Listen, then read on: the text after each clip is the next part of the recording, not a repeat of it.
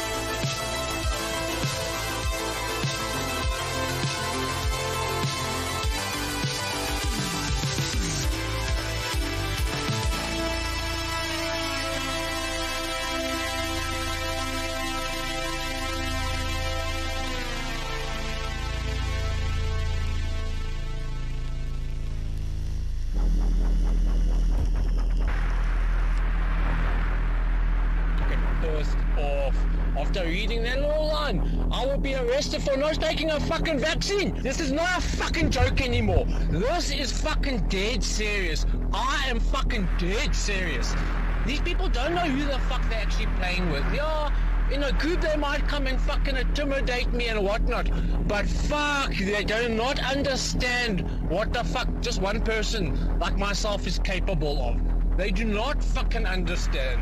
No fucking vaccine or mRNA will ever flow through my fucking blood. Never! I will fucking die! Fucking fighting for my forefathers and my fucking lineage! Fuck these motherfuckers!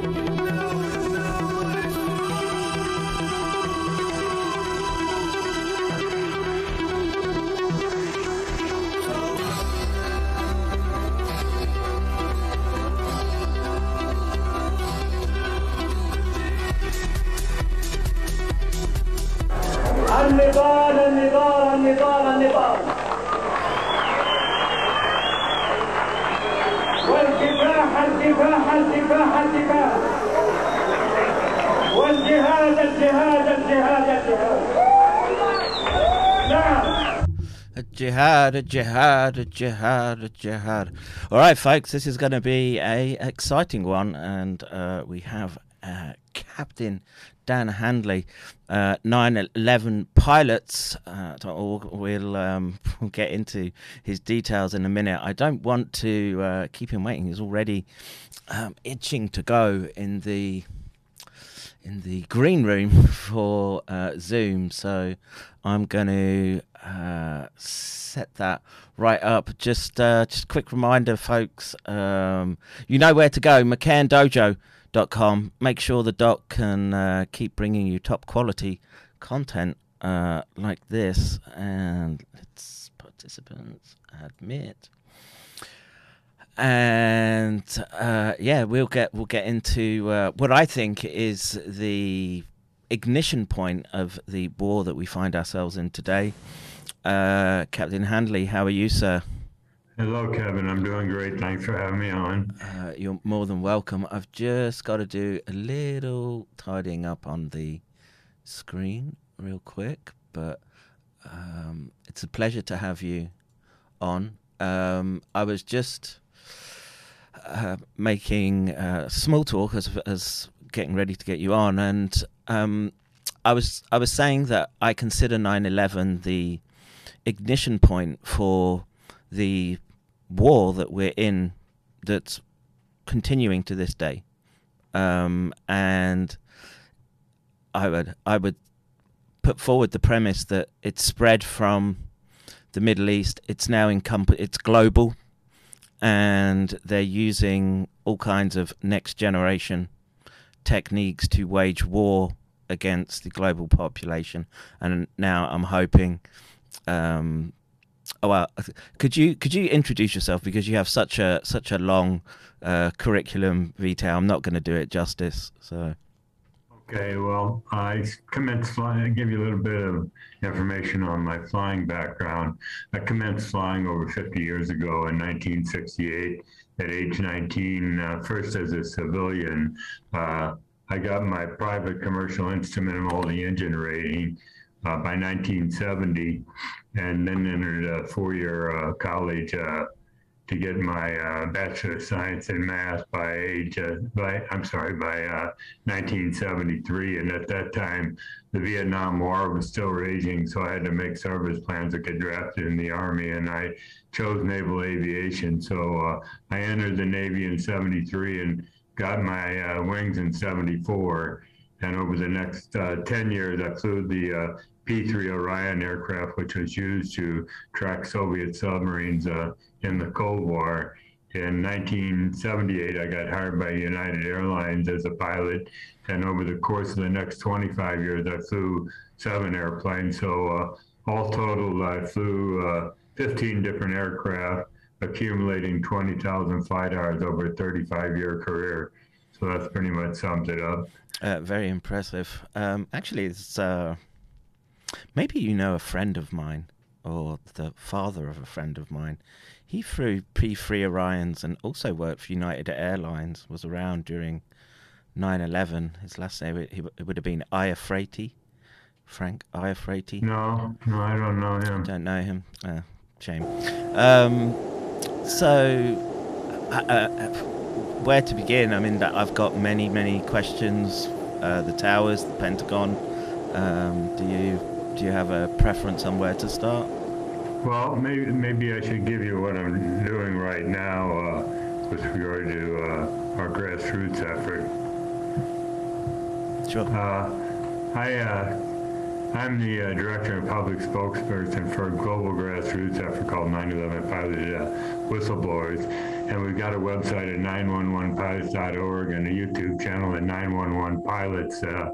And the purpose of our organization is to show that there were no Muslim hijackers actually controlling the 9-11 aircraft, but that they were electronically hijacked and remotely controlled through this system called the uninterruptible autopilot that enables a remote source to take complete control of the aircraft autopilot and flight management computer mm. and drive it to its target. And once this system is engaged, the pilots can't disconnect it anymore. They're along for the ride. So uh, the goal of our organization, well, for one, is to spread the word about our website, 911pilots.org, but also uh, to recruit active and retired military and civilian pilots from around the world who will attest to the fact that not only could these hijackers not fly the flight profiles that day, but that they couldn't fly them themselves. So that's it in a nutshell what I'm doing. I uh, presently live in Islamabad, Pakistan, and we've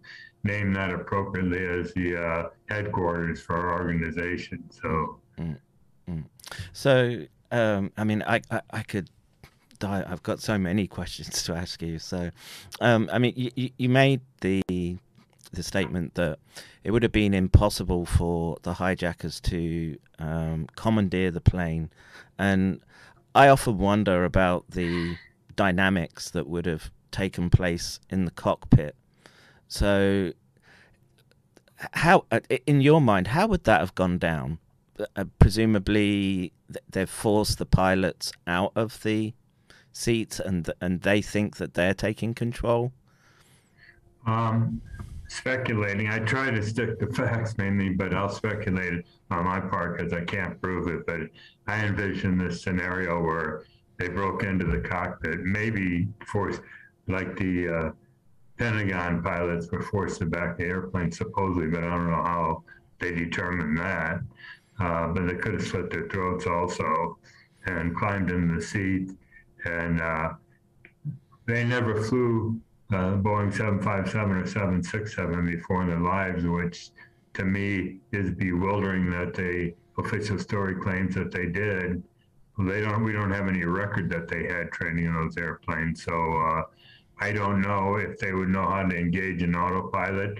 But if you do a comparative analysis between the cockpit of a Cessna 172, which was their primary training aircraft, uh, with that of a Boeing 757 or 767, you'll see this vast difference in instrumentation, the number of switches, knobs, and dials up there. Right. So how how they were able to interpret that and then navigate the airplane. and get it to descend and do what it did. So the whole scenario seems impossible. So, um, just in case that the pilots were alive in this instance, would they have known that the that the system that you're describing would have been engaged if they could see it?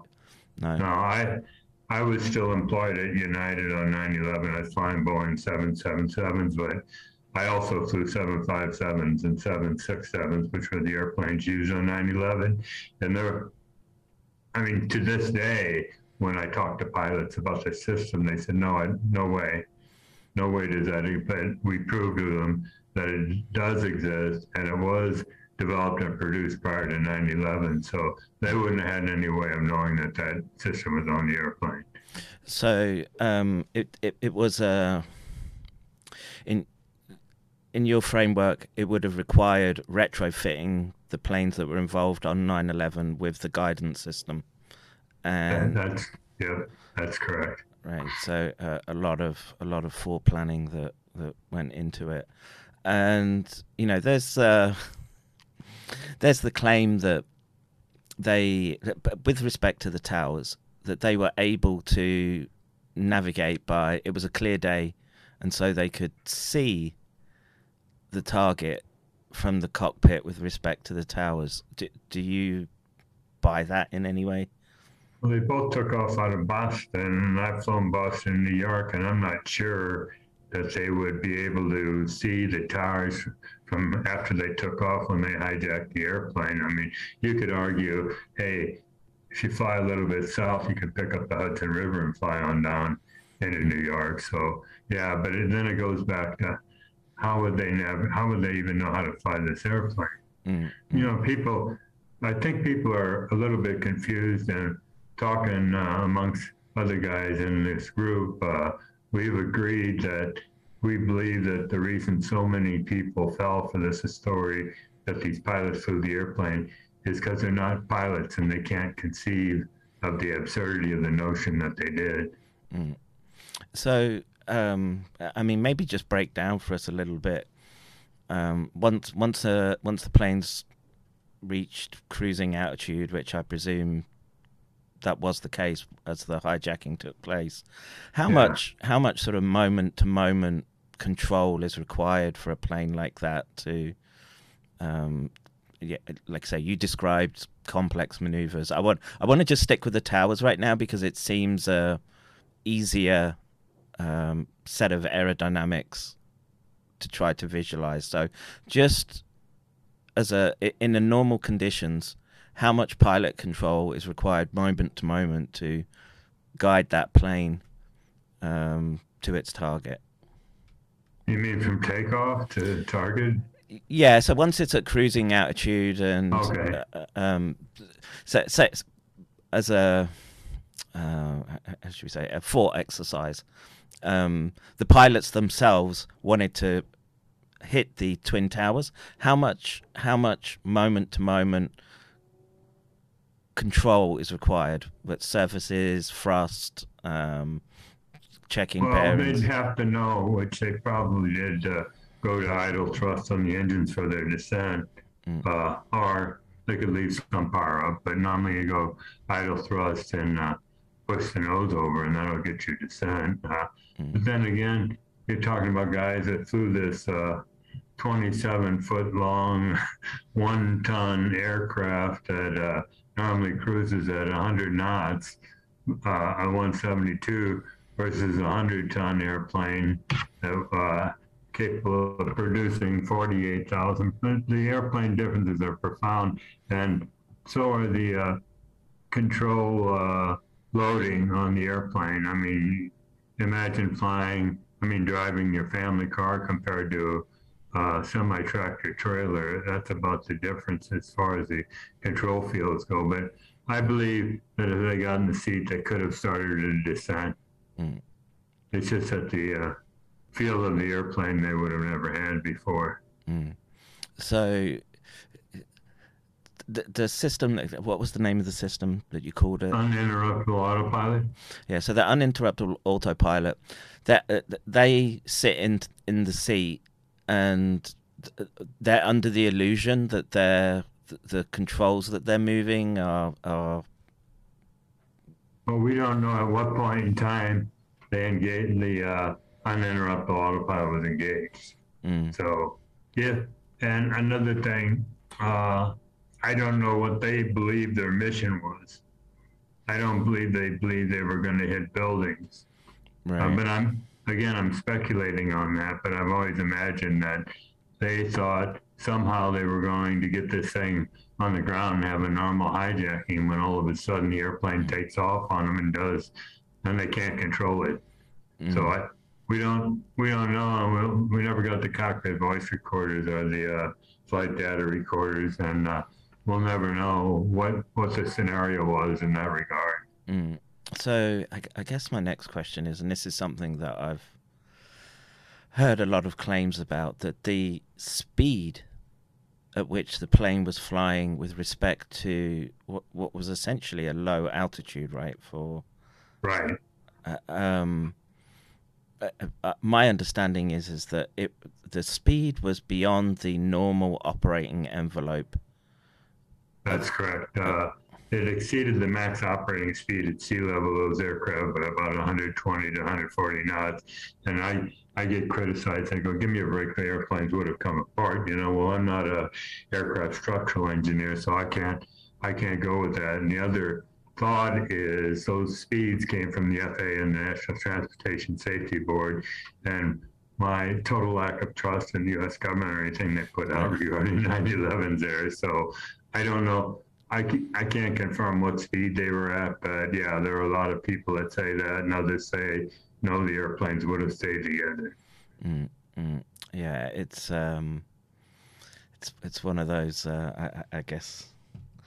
Uh, it, it- surely, surely they would be able to calculate the speed relative to buildings. Uh, Like, there's enough videotape, right? That you could. Uh, you Yeah, could- videotape, you say? yeah. That you could take it. You, you you- must be able to sort of frame by frame relative to buildings that are in the in the shot, be able to make some rough estimate of the uh, the speed with which they they came into the well the Yeah, but we have to go with the government scenario on this, and uh, they've got everything else wrong. I don't know if, if these speeds were accurate or not. Mm, mm. And so, so aerodynamically, the, the, the approach to New York was um, far, far simpler than the third impact on the Pentagon, right? That's correct. You That- want me to describe the Pentagon profile, or you Uh, want to stay with the tires? Well, I think we can sort of hand, handle both, right? So the the, the, Okay. ta- the, ta- the, Yeah. t- the towers was essentially what what seems like a straight line vector. I mean, I yeah, don't. Kevin, the tires are only 208 feet wide, and you'll think, well, that's big. Well, the wingspan of the those aircraft's about 150 feet, and they hit them dead on both of them. Mm. Okay, Mm. and and when you look at the narrow target they had and the closure rate on the building, we describe it as akin to uh, being able to drive the family car and never having driven a semi tractor trailer before and hop into it, get it up to a real high speed and try to drive it to a garage without scraping the sides of the truck. right. That's how accurate it would have to be. But uh, talking, comparing that to the uh, Pentagon profile, American Flight 77 took off from Washington Dulles, heading towards LA, and it got to cruise altitude for a while, and then in about face, uh, a 180 turn back to to Washington, and started uh, descent. And according to some, there was some erratic movement of the aircraft as it initially started the descent. I don't know how they determined that, but uh, uh, once it got to 7,000 feet, the airplane commences this descending and accelerating 330 degree corkscrew turn to arrive precisely at the surface without skidding it at over 500 knots to precisely hit the Office of Naval Intelligence and Pentagon at that speed on his first attempt.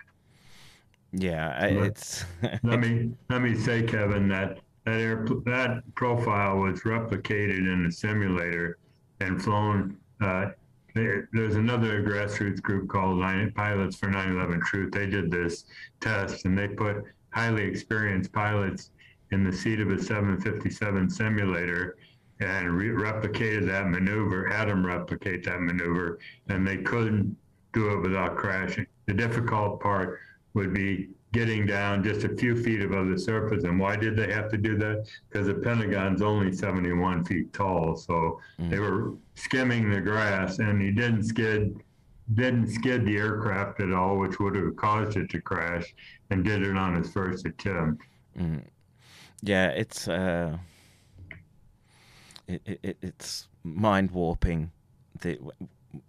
When you try to think about what what did occur on that day, and and the um, the most frustrating part is that for all the reels of footage that we got from New York, th- the absence of evidence around the Pentagon is is well Well, disturbing. it's one of the most secure buildings in the world, and it's got, I think, like 80 cameras around it. It had, okay, and the FBI came in right after the accident and uh, secured all those cameras, took control of them. Not only did they take control of those, but there was a camera in a Virginia Highway patrol car. They went over and figured he captured the event, and they took that. They took a a camera off the DoubleTree Hotel and another one off a Citgo gas station. So they, and then later, people were demanding to see it. They released a, a few frames of uh, the aircraft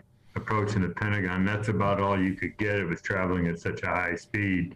Uh, and they said, there, see, there was an airplane there. So there's people studying this stuff all over the world, actually. So 20 years later, 9/11 truth isn't dead. You know that you said COVID's like uh, 9/11 on steroids, uh, but people are still researching 9/11 because Oh, yeah. they believe it was a catalyst that drove us into this police state we're living in right now. Absolutely, I see. I, I see a, um, a a- a very disturbing thread between the events of 9/11 and where we find ourselves today. And you know, just to, I, I, I don't want to step away from the um, the aeronautical discussion, but with within within this um, within this discussion, we have to we have to remember at, at that time there was um, the anthrax attacks, Right, and exactly. those those anthrax attacks were um, the, the, an actual weaponized form of anthrax that was traced back to uh, USAMRIID and Merifrax um, as a highly um, processed form of anthrax, and and so there was there were multiple indicators back then, even before like the internet had a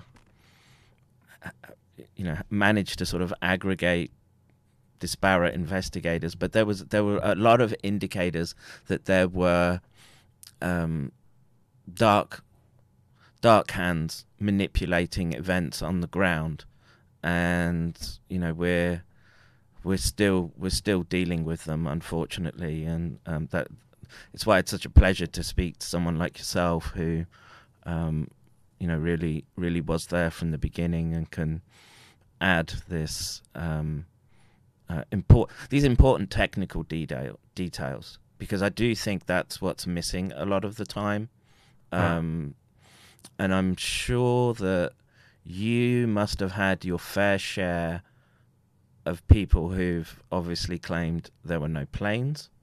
Right. Um, there were, you know, a, the list And they're goes. kind of cruel in their critique of uh, my presentation because they say, "You dummy, there's no, uh, were no airplanes," or they say, "You idiot, it was a cruise missile at the Pentagon." So uh, I'm always getting criticized, but I want to point out that our group isn't dispelling that argument, or uh, we're not debating it in any way, either one of them, because all we're saying is the hijackers couldn't have flown the airplane due to lack of experience, but the uninterruptible autopilot could. So, and if you say, hey, it was a cruise missile that hit the Pentagon, well, fine. Then what happened to the passengers on board? What happened to American 77?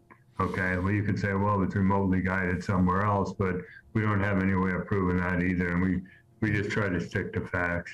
Mm. We feel we don't have to go any further than to prove that the hijackers couldn't have flown the airplanes and the uninterruptible autopilot could. So, um, Yeah, and it, it's it's all to um, point people to this deep these deep state actors that were prepared to make well ground shaking uh, moves on on the population. Not and at that time, it was the American people who were.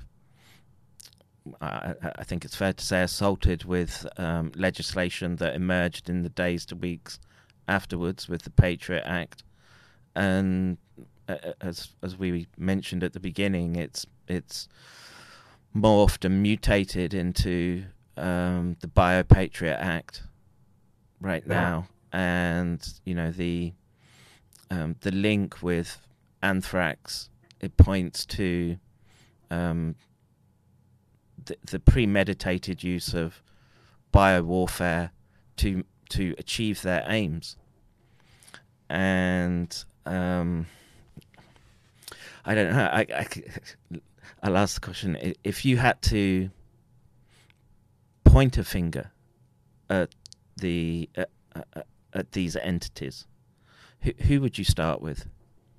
Okay, I get to ask this question all the time, Mm. and I can only guess from my reading and my uh, knowledge, uh, limited knowledge. It, it depends upon your worldview. You know, if you believe there's 193 independent countries here, sovereign, and have their own government, uh, that's fine. But I believe there's a much bigger power than that that's controlling it all.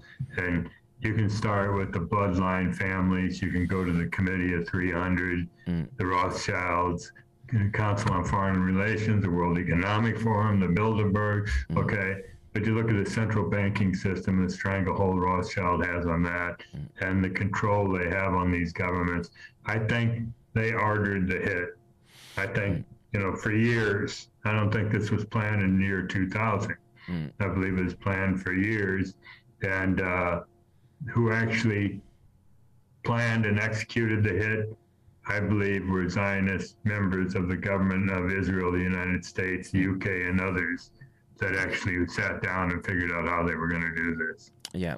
Um, I, I always say that, uh, well, cui bono out of the, the events of 9 11, and it was, uh, well, Israel managed to achieve over the years significant strategic progress in, with respect to their position. The, the countries that surrounded them were um, militarily destroyed, and the uh, the well, you could you could argue it's still ongoing. Um, Exactly. Uh, well, again, you got to go back in history. Let me let me go back to your first point we were talking to. I firmly believe that the true test of the American people's gullibility, as well as a global population, was the Kennedy assassination. We weren't in the computer age. There wasn't this interchange of information right now. But that was followed by the Oklahoma City bombing, which you may or not, may not recall. Uh, oh, I recall. that they blamed on two two people, and I've read a, a lengthy lengthy discussion on that, and I believe that was a false flag event. And then you have uh, 9/11, and now now you have COVID, and they pulled the wool over our eyes for a while, but now we know better, Yes. or a lot of people's eyes, and uh, I think that's what happened. But uh, I forgot the other topic where you were talking about Israel's control on the United States. Uh, well, I think I think that sort of goes uh, as a given. It, it, it, it's the fact that um, Israel. I, I, I look at it this way. Currently, Israel has air superiority over, you know, in a thousand kilometer radius around the uh, around its country, and every country within that um, radius has now well, it's either subject to continued strikes uh, with respect to Syria, or we've seen the uh, the the accords that have brought in Arab countries to normalize relationships with with Israel, Right. and you know maybe maybe at a big picture level, maybe maybe that's progress. Um, Well, I I don't agree with the carnage that occurred. That No. that's the way they had to go about doing it. Mm. But that was a quick way of doing it because uh, you got to go back to the history of Israel and the the Balfour Balfour Balfour Agreement, Agreement, and yeah. the uh, Rothschilds' involvement in the establishment Mm. of the nation state of Israel. And then you jump ahead. Well, actually, you let me digress. You go back to the late 1800s. There was a guy named Theodore Herzl Mm. who found this uh, Zionist movement. And people say, "Hey, you're criticizing Zionists. You're an anti-Semite." Well, Mm. Zionism is not doesn't really have to do with Jews. It, it's a political ideology Mm. that claims Israel is entitled to all land from the uh, Euphrates to the Nile River, and uh, that's part of what's called the Greater Israel Project. And I'll point out, if you don't know about the Greater Israel Project, there's a great global research article that's entitled Greater Israel, the Zionist Plan for the Middle East, that goes into great detail explaining all this. And it all makes sense when you look at it from that perspective, what happened post 9 11 as far as them going in and destabilizing or toppling countries in the Middle East to further their Greater Israel plan. Mm. And they had the full backing of their puppet government, the United States, because of AIPAC, the ADL, the B'nai B'rith, and all those organizations that control every level and branch of the U.S. government, including the media.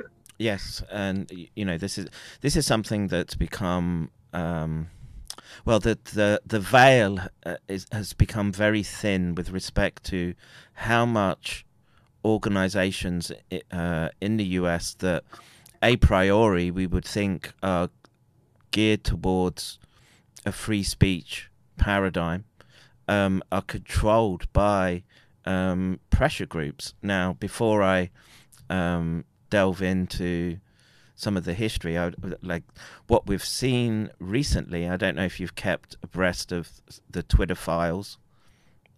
Have have you heard about this? Wait, uh, regarding what? So uh, it, it's about censorship, coordinated censorship via state apparatus through the quote unquote social media. And Right. and this has been definitively de- it, it, it's not a it's not a vague hypothesis that can be dismissed as conspiracy theory. We've seen it bear its teeth in the last three years, and you know, lo- love him or hate him, um, Elon Musk buying Twitter has been able to show definitively that many many groups. Um, scientists like myself, who were trying to speak out from the beginning, were actively censored across these platforms. Now, I would put forward the premise that that structure its roots come from 9/11 and it comes from well you can like I say you can mention groups like the ADL who were able to position themselves in I don't know like a public private partnership to control narrative and, Right. and- Well, I, I believe that the mainstream media worldwide has a stranglehold on people's mind. And uh, you got to go back. And I believe that's a major problem.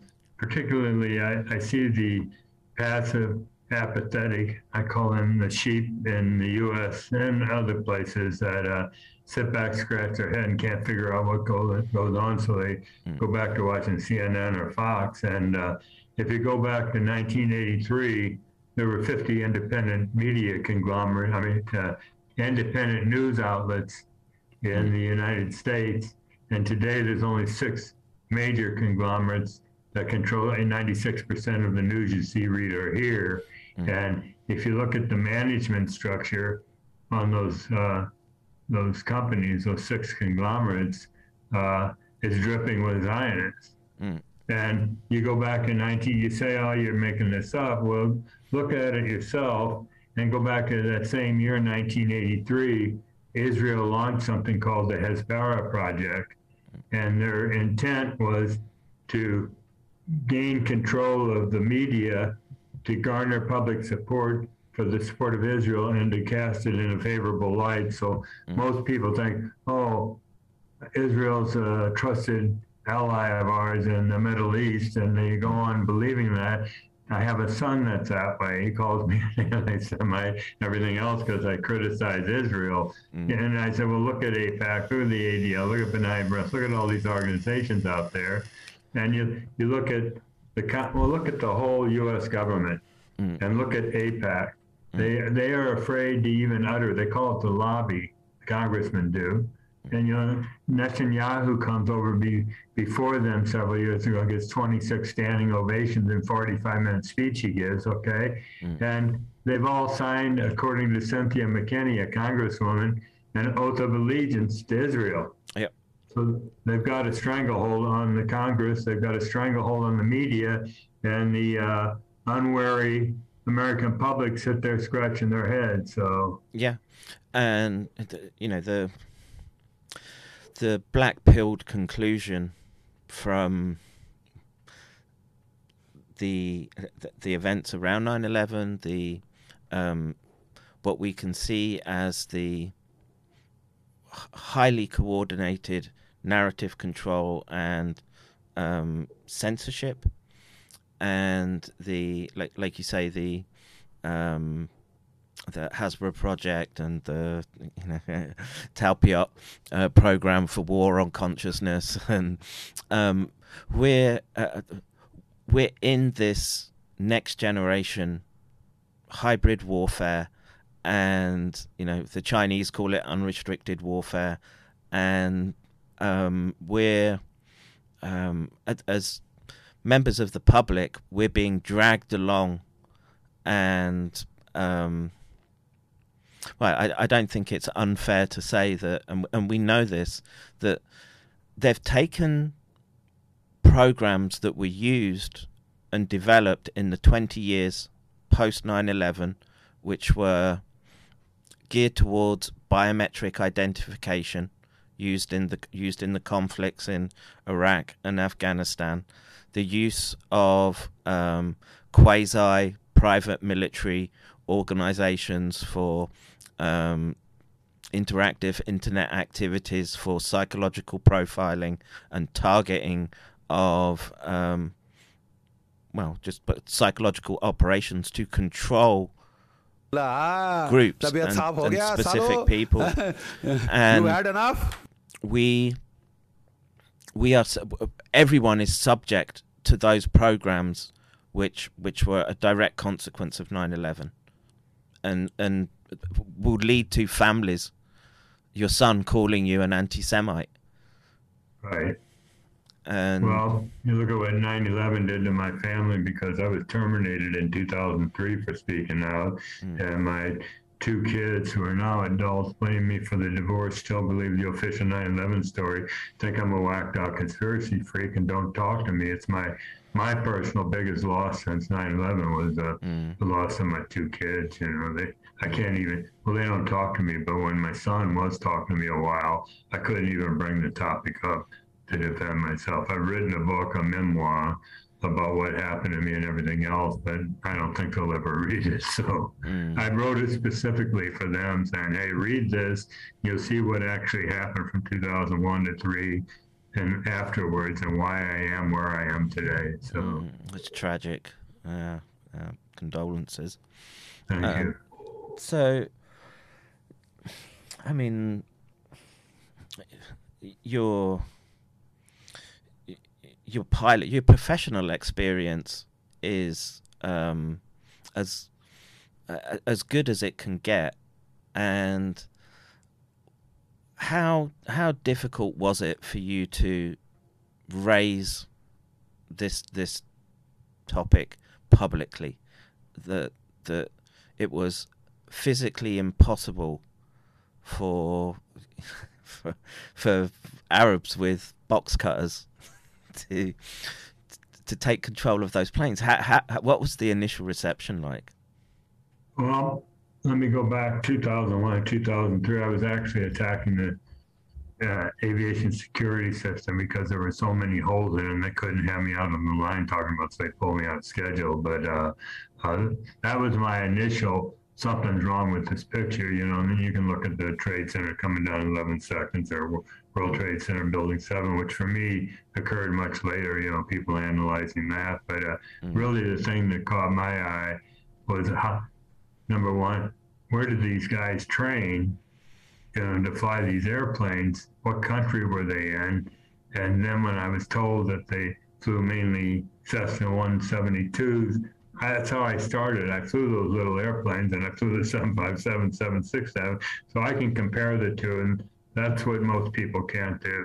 They can't see the absurdity of the official story. Mm, mm. Well, there, there is just so many absurdities on that day. I, I mean, I don't know how comfortable you are speaking about the the physics of the collapse. I mean, I find that a fascinating fascinating area to dive into. But um, do you- do you want to go there or? Um, Well, I can just mention the tires. I said they collapse in their own footprint in less than 11 seconds at near the free fall acceleration due to gravity without resistance. And if you look at the structure of the building, that's absurd all by itself. And all this concrete and steel was dustified somehow, and it should have uh, created a debris pile about 30 stories tall, and it was only three. So, what? There's a woman named Judy Wood, and I don't yes, know. I I'm, don't. I'm familiar with. Uh, she wrote a, a book called Where Do the Towers Go? And she claimed it was directed energy weapons. But uh, a lot of people in the truth movement say no. I mean, architects and engineers for 9 11 Truth say no, that, that couldn't be possible. But I'm still mystified by the fact that this building turned to dust. Yeah, i- i- it's a um, very, very strange phenomenon, and you know, there's Judy Wood has put a lot of information forward, and Yeah. um, but there are there are two two pieces of data. As a scientist, I deal with measurement, and she um, she in her investigations found two object when you're dealing with instrumentation right? She found two pieces of independent evidence which lined up that are that in my mind is very difficult to um to explain just just from my understanding of physics.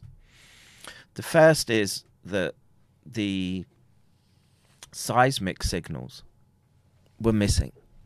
And and she was um she does a good job of showing that you can detect things like building collapses and um the uh, I forget the name of the building something dome and uh king Kingdome.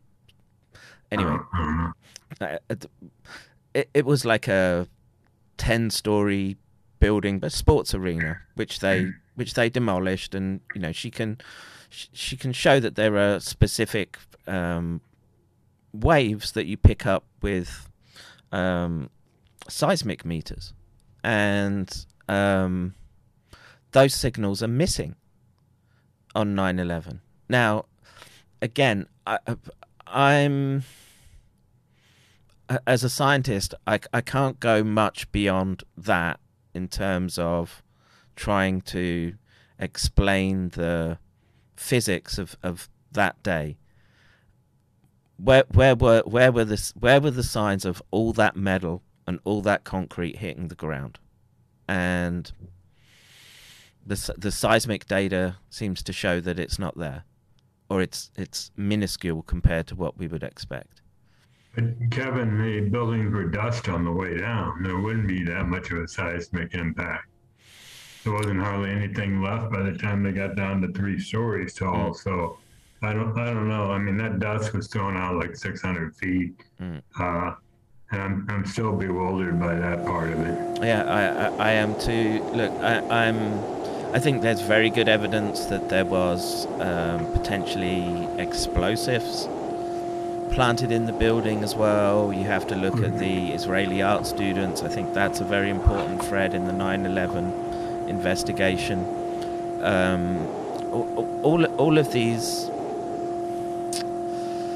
how would you say, threads of evidence um, point to point to something strange um, happening on that day, and Well, I mean, do most of your are then most of your guests familiar with nanothermite and that whole argument about what happened? Okay, they are. I won't get into that, but uh, you know, they did collect dust samples from all three building sites, and they were able to determine it was in fact nanothermite. As a matter of fact, Niels Harrit, a 42-year retired chemistry professor from the University of Copenhagen, had these results and did a scientific analysis using the scientific method, which you're very familiar with, right? And he wrote a, a, a paper on it that has gone uncontested for all these years. He wrote it in, I think, in 2009, 2010, and it proved that nanothermite was there. yeah, I mean, there's uh, all, all- all all manner of um, again threads of evidence that uh, point to point to something bigger than just a hijacking, right? Right, right. and um, the well, the the use of the automatic uh, autopilot is just uh, it, it's one of the first series of steps that were taken on that day, and you know, there's we know that they were having drills and exercises that day. That's that's not a contested fact. They have the recordings, right? Right. Um, but, but maybe as a pilot, that's something that you can. Um, I, I'd be interested to hear your opinion on that. With what were they seeing on displays? How how how much were they uh, communicating with civilian versus military? Um, Well, I I was working with a guy named Robin Hordon, which was a, who was an air traffic controller, and he was talking about why and how the Pentagon stood down. And I can't regurgitate what he has told me, but uh, I do know from my time in the military working with uh, uh, electronic uh, warfare that you can inject targets into a, a radar screen, or you can remove them, or you can jam communications, things like that. So mm, uh, purely speculative on my part again. Uh, I I don't know enough detail about the air traffic control into this thing to make a a, a comment. So, uh, I, I- know you'd be speculating again, but the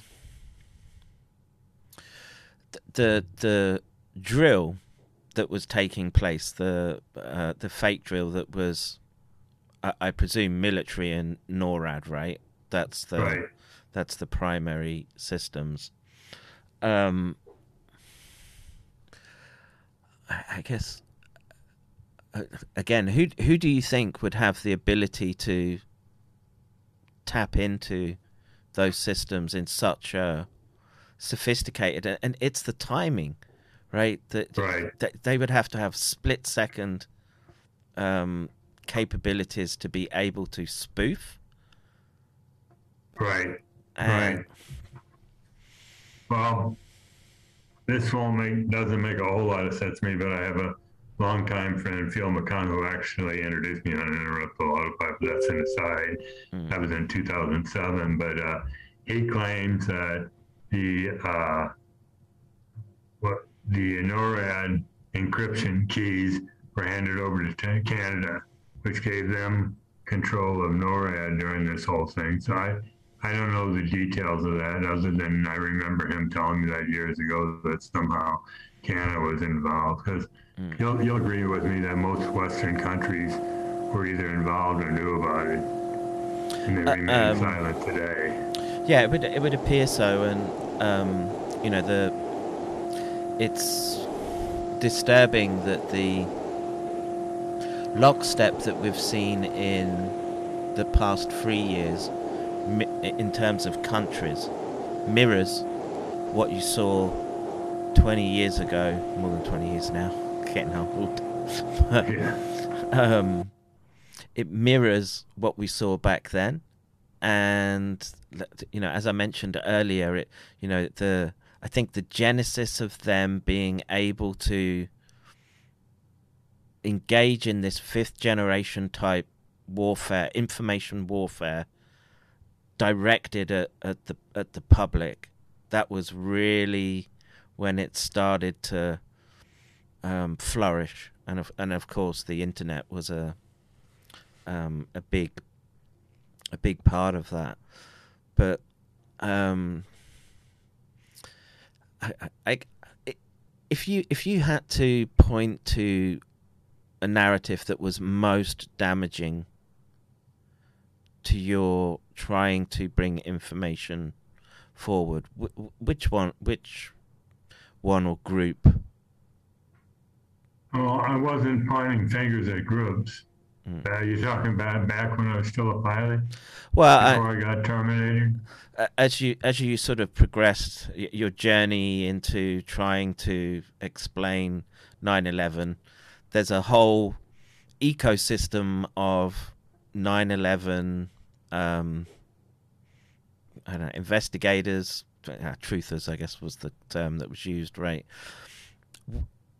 which which group gave you the most resistance in terms of uh trying to bring your information forward and saying no that can't be true it was um you know ah, Well, what I was, there were two things going on after 9/11. Uh, one of them, I almost immediately tried to expose what happened to me medically Mm. uh, with the FAA, uh, Department of Transportation, Homeland Security, and the Department of Justice, saying, "Hey, this is an age-old process of ridding unwanted pilots from the ranks," and uh, all all three of those. I mean, I went to everybody: Attorney General, FBI. Uh, so that's one thing I was trying to expose. But the other thing, I'll try to make this brief. After 9/11, United Airlines filed for Chapter 11 bankruptcy about in 2002, I believe it was, and in 2003 they terminated a $10 billion pension fund. Now let me jump ahead to 2006. A Chicago millionaire approaches me and says, "Hey, my metals company was stolen from me in bankruptcy the same way your pension was." And the presiding judge in both accounts was a judge named Eugene R. Wedoff. He's a federal chief federal bankruptcy judge in Chicago. Because then he says to me, "We've got all the goods on him. We've got a mob informant. We know he maintains a $40 million bribery fund, LaSalle Bank in Chicago." He gave me on and on all this information that they had on. He controlled uh, four, three other federal and six state court judges. So concurrent with what I was doing with my own personal issue, I felt that they were tied together and that the same powerful forces that sent United Airlines into bankruptcy and enabled them to terminate that pension were at work, and I believed it was partially the mafia. And uh, I knew when I stepped out with this guy, because I, I went really visible, because he told me, look, if uh, you go visible, you got to stay as much visible as you can, or they'll kill you. Mm. And even if you do, they might kill you anyhow. So Mm. I went very visible. I was up in Washington kicking down doors, and uh, I even filed a federal complaint with Chicago FBI. Here's, here's how far I got. I went. I lived in Atlanta at the time, and I flew to Chicago, rented a car, and drove down to FBI office in the city. And I had a 164 meg hard drive with everything on it. And I went in the building. Well, they made me give up the hard drive and every, all my personal belongings. They put in a locker outside, right? So I go into this office. Uh, I mean, in this little room with a glass partition, Mm. and uh, uh, I waited about five minutes. This female FBI agent came in and sat down and says, "What do you have?" And I began telling her this whole story. And I, I said, "Look, I got 160. I got this hard drive out there. They told me you'd retrieve if I needed it." Mm. And he goes, "She goes, no, we're not going to retrieve it."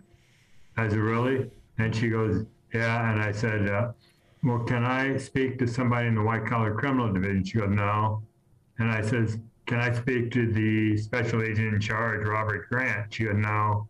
And she goes, "Look, Mr. Hanley, we've received all your letters and what you claim to have as evidence.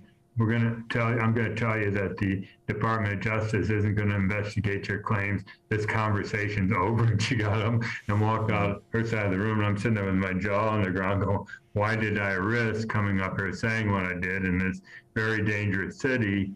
And that's when I said, I'm not going to get anywhere with what I'm trying to do. This six year period from 2006 to 12, I, because I had such exposure at high levels to the federal government, I mean, senators and assistant attorney generals writing me, et cetera, and what I saw, the whole government was shut down. Shut down. That, that's when I totally lost all faith and confidence in uh, the U.S. government from that experience. So when you said what particular agent agency, to me it was all of them. Right, so like a a full spectrum uh,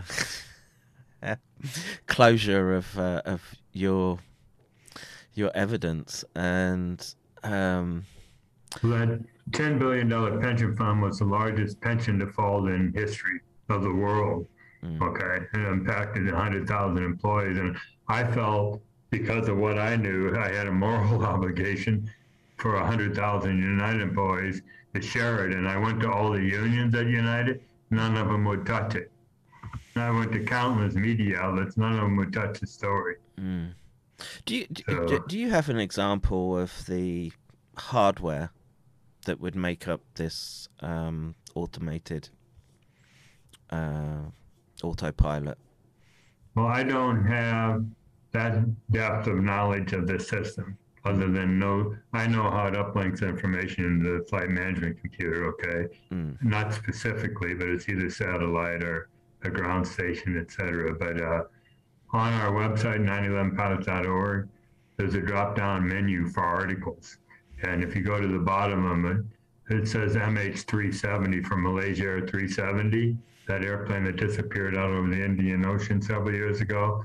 And it's a 66 page document that goes into great detail about the evolution of automated uh, air, uh, remote control airplanes. And it has diagrams and uh, details there if you want to go. But I, I can't uh, talk intelligently at a in-depth level regarding that system because I don't know. So I, I, guess my question is, um, it it was, it's inherent to any of those Boeing planes that they could hijack the flight computer in that manner, or you know, do they have to put a different, uh, I guess, receiver transponder in it to be able to? No, Um, it uses it uses the existing system. It's backdoored and it's a microchip and very impo- hard, difficult to detect. And uh, it has its own power source. So you, if they uh, let me explain, there's four ways of disengaging an autopilot. Turn the switch off that you engage it with, or apply. There's a little button on the yoke or the steering wheel you can press, and that'll disengage it.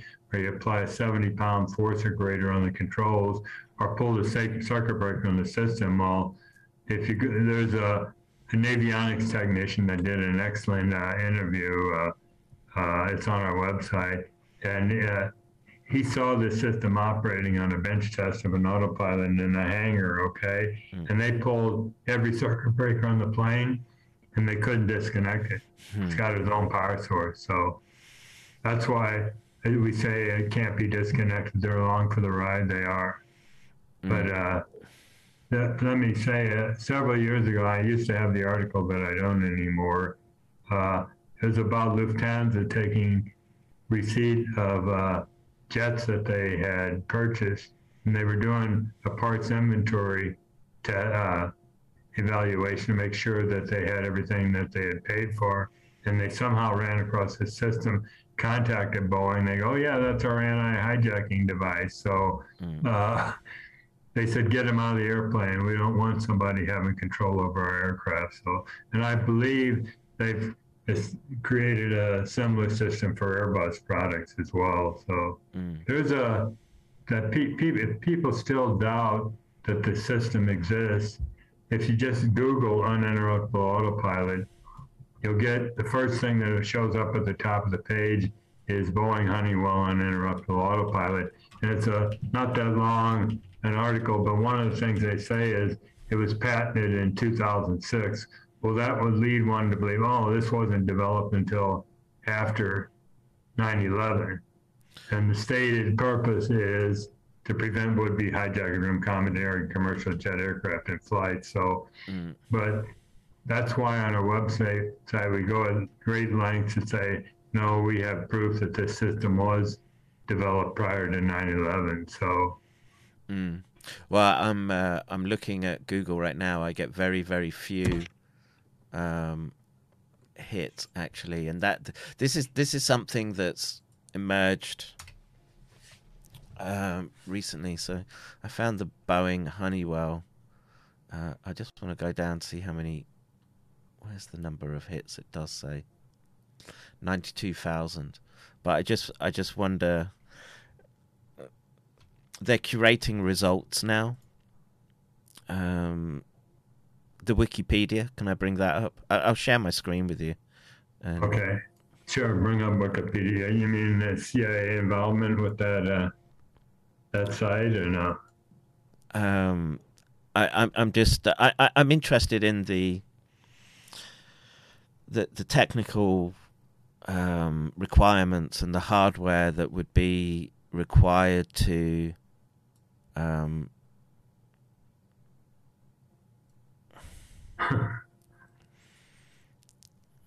did it, so you can see the screen, right? Yeah, yeah, yes, I can. Right. Um, If you go down that and look at some of those articles, they're trying to debunk the whole uh, issue that we're addressing here that it was used on 9/11. So. Uh, which one would you uh, recommend? I, I, don't know. It's been a while since I've looked at them, but I've looked at them before, and I go, let's uh, look. "Well, let's who's look this writing this?" So, Yeah. a system designed to take control of commercial. Yeah, yeah, yeah. Okay. Uh, very short. Um, conspiracy theorists have claimed the technology has been secretly fitted to some commercial airliners, including historian Norman Davies. Um, do you know him? Are you familiar with him? No, I'm not. Uh, according to Bob Mann, an airline industry consultant, adding evidence of the Boeing uninterruptible autopilot system being installed on a commercial airline pilot has not been publicized and is not proven to exist. Yeah, Yeah, uh, um, I just think I just think in this day and age that um, we uh, we have to be skeptical of Right. uh, any any of the official narratives that are put forward. So, in, in, in at, at a basic level, how is the aircraft guided? GPS? Uh, I believe it's IRS, Inertial Reference System.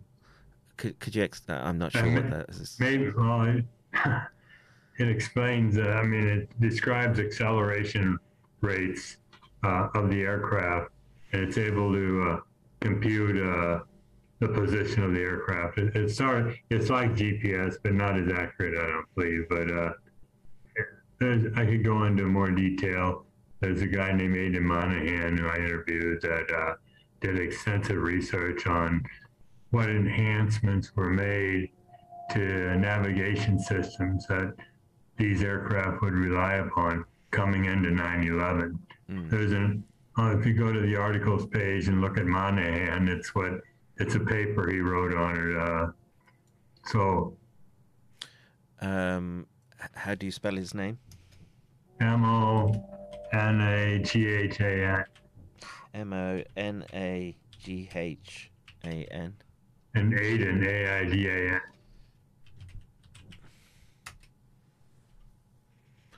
Uh, nothing. Not on Google.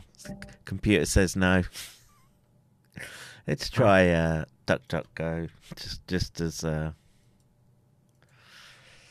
I don't I don't want to miss one important point Mm. on that. We talked about the profile at, at the Pentagon, which I was going much further than that. But I, I can't help but do it given that uh, is that him? I don't yeah what so, so like, actually he- you know this is this is a perfect example of active active measures used for narrative control i i just used the exact same terms in google we got we got nothing except i think uh, like a clip to a movie and change search engine there's uh Yeah. Look at that top article because that's uh, where I interviewed him. uh that's a Author youtube link interview by Captain Dan Hanley. uh So yeah, that's. I've never seen the guy before because he blanks his screen when he talks on uh, Skype or Zoom. Even during the interview, he had it blank. So he's a great guy. Uh, but I befriended him and another author, 9/11 investigator named Mark Gaffney, and that's what I'd like to briefly touch on here because I talked about how the Pentagon profile was replicated in a simulator.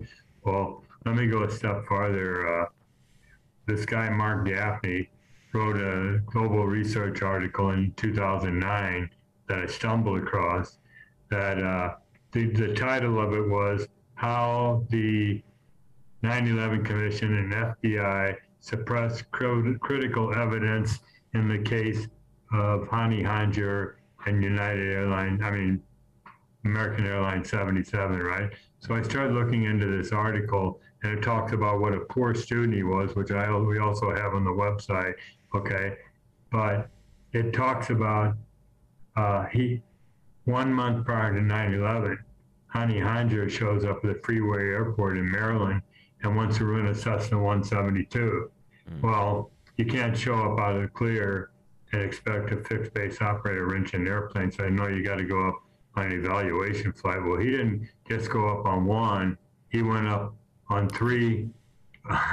he went up on three uh, flights with two instructors. A guy named uh, Ben Connor and a girl named Sherry Baxter. And they went back to the chief flight instructor, whose name is Marcel Bernard, and said, Marcel, this guy can't fly. Don't run him a Cessna 172. So this is the guy that supposedly performed that miraculous aerial feat. They won't really uh, 172 to, uh, but it gets better. Supposedly, Hani Hanjour goes down the road three days later to Congressional Air Charter and is going to rent. Uh, I mean, going to go. He went flying with uh, an instructor named uh, Eddie Shalev, which isn't an Irish name.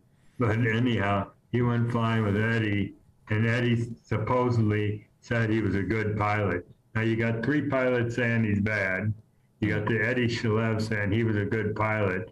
What appears in the 9/11 Commission final report that he was a good pilot, and it appeared just as a an end note and mentions Eddie Shalev just one time. So they totally disregarded the.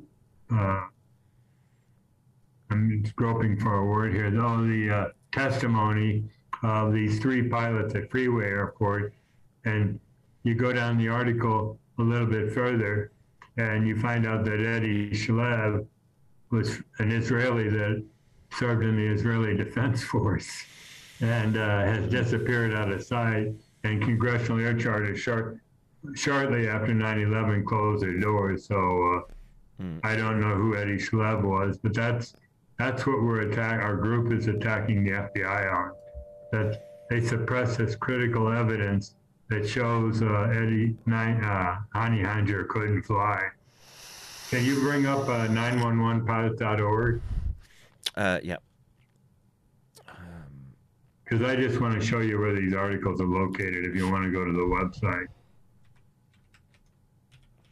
And how how much uh, interaction do you have with architects and engineers for 9 Not so much them as the lawyers committee that I can talk about. Can you go to the top where it says articles? Sure. The drop down menu. Okay. There it says uh, Monaghan and Gaffney. Okay. Yeah. Those are two important articles to read. And the other one, you go down to MH370. That's a 66 page uh, document that uh, the other ones are Hanley is me. I got a global research. Well, actually, it appeared in four different sites that says were than 9/11 aircraft electronically hijacked. That's the name of the article. So uh, those are. I just wanted to point out that uh, drop down menu. But getting back to your question, uh, originally, three years ago, three plus years ago, I was talking to a group called Lawyers Committee for 9 11 Inquiry. And our intent was to interview pilots, let them vet them, and then get them before a grand jury by taking all of our information and evidence to a U.S. attorney. But they got too busy and couldn't deal with it. So I went the political route, going to the FAA, FBI, all the way up the chain to the president with our contention that they were electronically hijacked. And knowing I would get nowhere, which I did. Uh, if you go back to menu there to the left, uh, yeah. If you go down to letters, down towards the bottom, U.S. letters,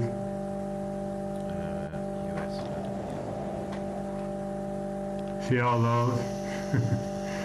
That's the letter writing we did the last uh, 28 months and got nowhere with. Well, anyhow, let me describe who the Lawyers Committee for 9/11 Inquiry is because there's some very recent events that were profound that occurred, okay?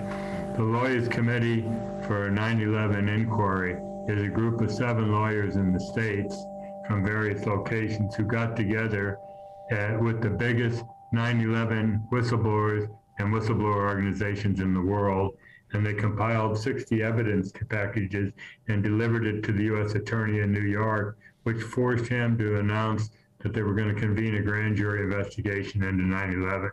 Well, that stalled. I mean, the Justice Department and another organization was blocking, and they wound up taking it all the way through the court system. This is what I'm getting at. Two weeks ago, the uh, Sup- they had it before the Supreme Court, and the Supreme Court refused to hear the case. And uh, that pretty much sealed their fate. So, Mm. what I've got a uh, phone, as a matter of fact, I just got an email on it. I'm going to have a Zoom conference call. They know exactly what we've been doing the last uh, 28 months. And I think they're kind of out of tricks on where they're going to go with this thing. And uh, they're curious as to where we're taking it. And I'm going to have this conference call with three of their key attorneys, and I'm going to describe to them where we are now and where we plan on going. But uh, that involves me getting into much too much detail unless you wanted to hear it. Uh, No, I, I'll I'll take all the detail you've got. Um, like I say, the the audience here is um, uh, they're used to very very deep dives, very technical discussions. So um, okay. I'm just I, I I'm staring Okay. at Uh, this. Let me explain then. I just said that we went through this 28 month uh, exercise in futility, uh, trying to letter write everybody and making phone calls, emails, you name it. When we actually did that to establish a correspondence trail. And when the letter was written to Biden, we said to him, look, your government is shut down. You're not investigating this. There's never been a criminal investigation in 9 11. And it was the greatest crime ever committed on American soil in its history.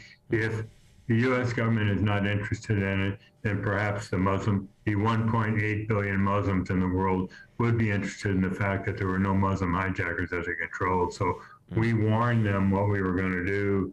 And me living in Pakistan, I went, I met with the ISI, their intelligence agency, in March, and just told them everything, trying to get to their prime minister to say, hey, here's what they were remotely controlled. But then they mm-hmm. had the coup in April, and that didn't happen over here. So oh yeah, with very- I- Imran Khan and yeah, it's um, very unstable politically over here right now. So I- in that regard, I'm kind of like maintaining a low profile. But what I personally did was write three Muslim organizations.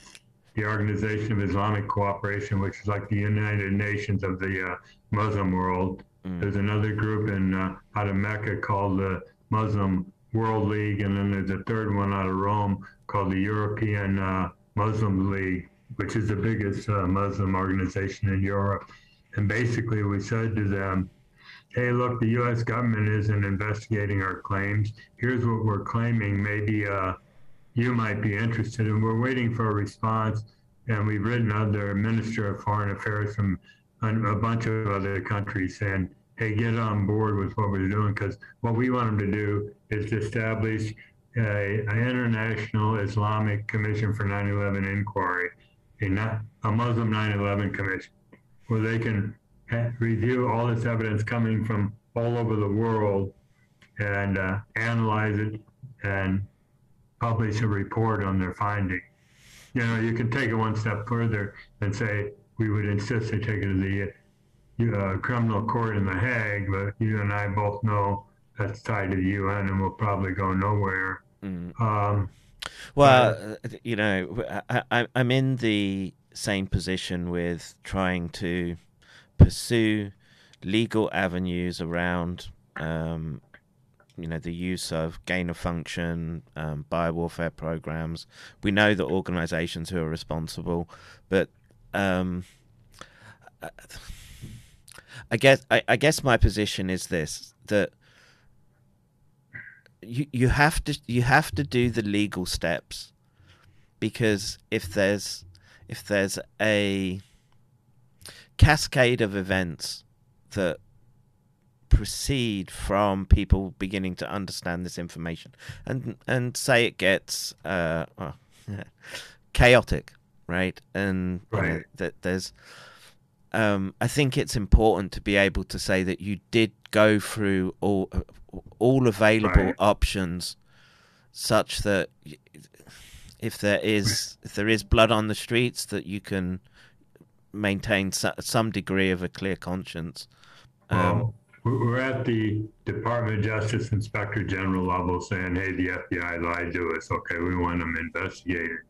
And if they, if that stonewalling continues at that level, I've already been in contact with the House Representative Government Oversight and Reform Committee, which would initiate a congressional investigation into allegations that were being stonewalled over hmm. something very serious. Okay, and that there's one further step, and I contacted and talked to the chief litigator for the Lawyers Committee and asked him what the chances are of suing the federal government.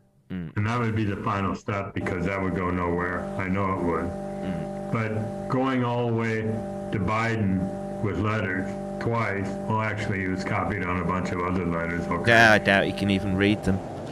Oh, I agree. yeah, I agree. Uh, you know, we even contacted the uh, uh, Department of uh, National Intelligence. Uh, I mean, the Director of National Intelligence, the FBI, the Attorney General, the Secretary of Transportation. We've, we've contacted every relevant branch of the U.S. government concerning this and totally, totally ignoring them, even though we've got this proof. Because I talked to uh, Marcel Bernard, the uh, chief flight instructor that denied Hani Hanjour the rental of the airplane, and he confirmed it for, for me. And those witnesses that were involved in that process at Freeway Airport are, is proof alone of what our allegations are. So, uh, Mm, mm. Yeah, it's uh, uh, it's tough work, but um, yeah, I think I think we have to we have to be able to say we we did everything, and you know, like I say, I'm just beginning in this process. I've been, um, well, I guess I, I don't know what you call this sort of activism space uh, of trying to pursue these legal um, avenues, and you know the are you doing that in England?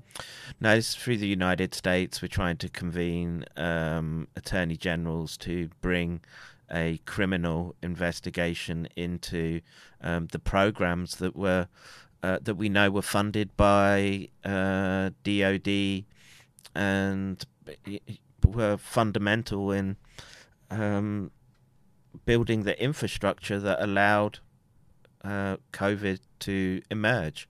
And it, it's not just it's not just COVID.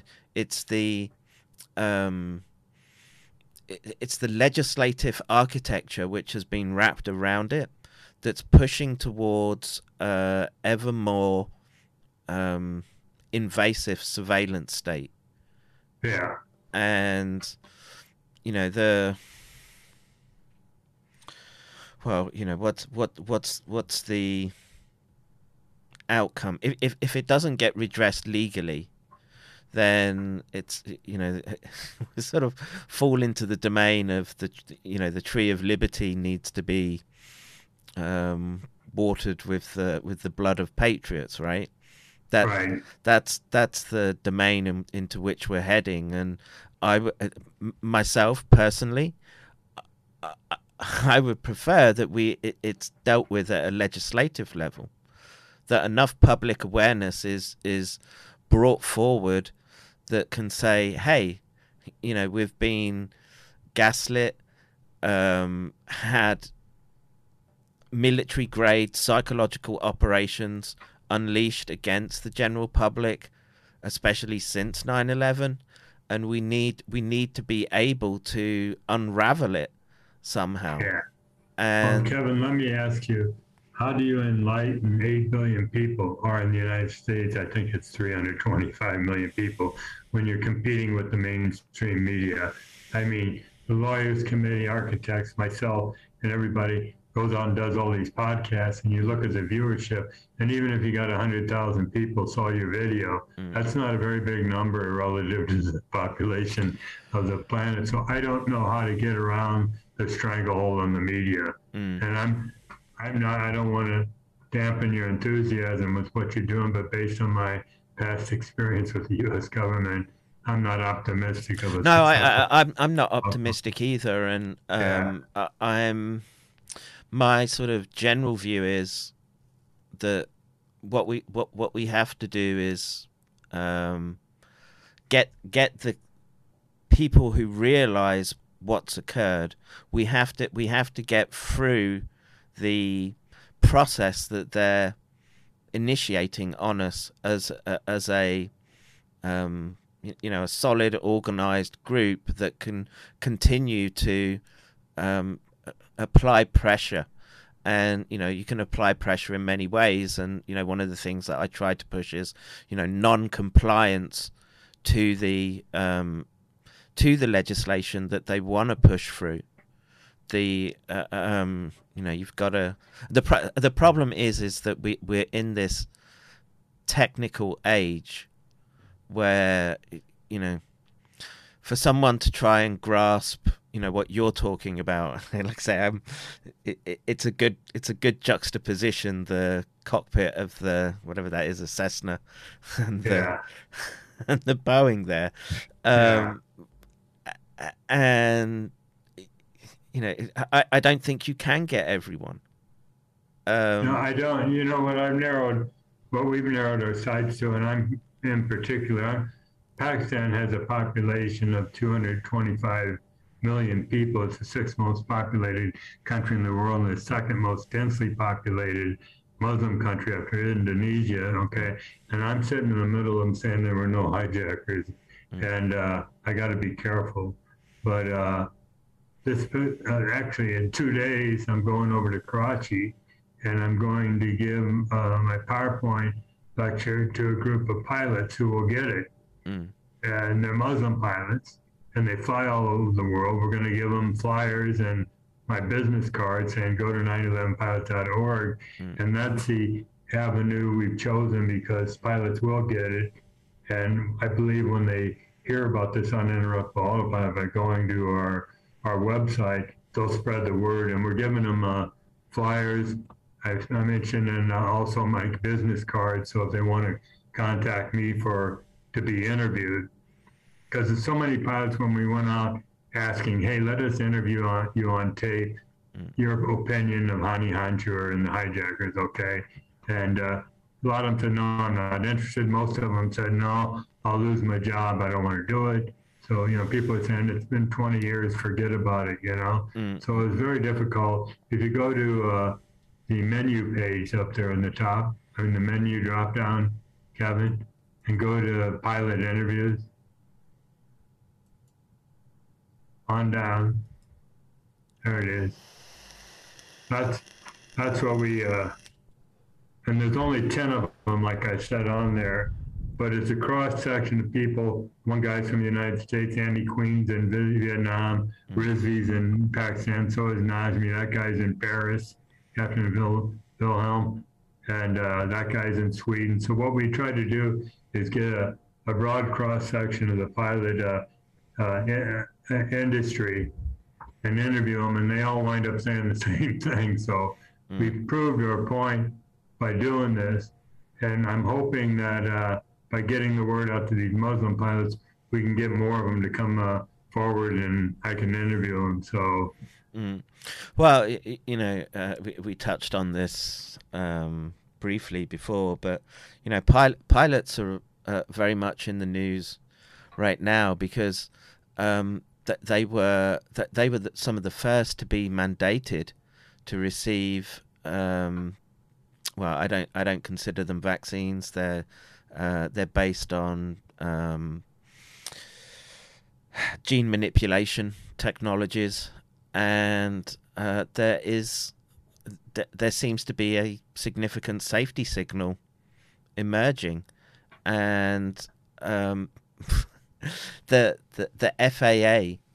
I mean, perhaps perhaps you can uh, add to this because um, I, presume you had to have regular physicals, right, to be cleared to fly yeah, every as a captain, every six months. every six months. Yeah, Uh, uh, and what would that entail? I wasn't that detailed uh, a physical. I don't remember whether it's been too long whether we got EKGs or not, but I think I know where you're headed. Mm. So um, that's that that requirement has been dropped from the FAA, and yeah. um, this is uh, well, it's a, it's a, it's another indicator of the um, the, the the scope of damage or, or, or the assault that's being made on the public. And um, you know pilots you know, they have a you know there's a it's a respectful um, profession right you know there's a there's a degree of you got to Yeah, be highly yeah. competent to um, be sitting behind a Boeing and uh, But you you talked about uh, the pilots and what they're doing. Uh, a guy on uh, Twitter contacted me named Josh Yoder, and he's made national news. Okay, and I wish I could remember the name of his organization.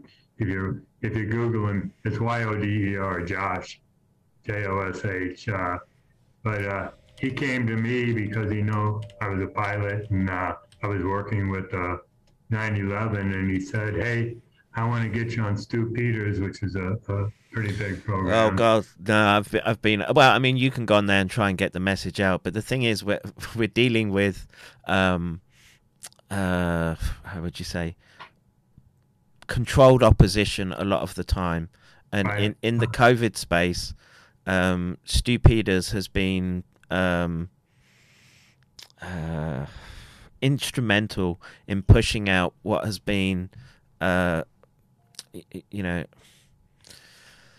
warped a, a, a warping of information to uh, I would say play to the conspiratorial spectrum and Okay. you know uh, and this is so this Well, is ju- Go ahead. well, well, he's sort of pushed it. So in the vaccines, there are people that have looked at them, and they've they've claimed that there are nano robots in the in the shots, and they can um, and they can, you know, take control of your uh, nervous system, etc. And you know, I, I I was one of the first to actually do the proper investigations, not just light microscope, but go and demonstrate that the thing, the objects that they're seeing under a light microscope are um, to be expected in the in the vaccine vials, and what what they're doing is is that they're avoiding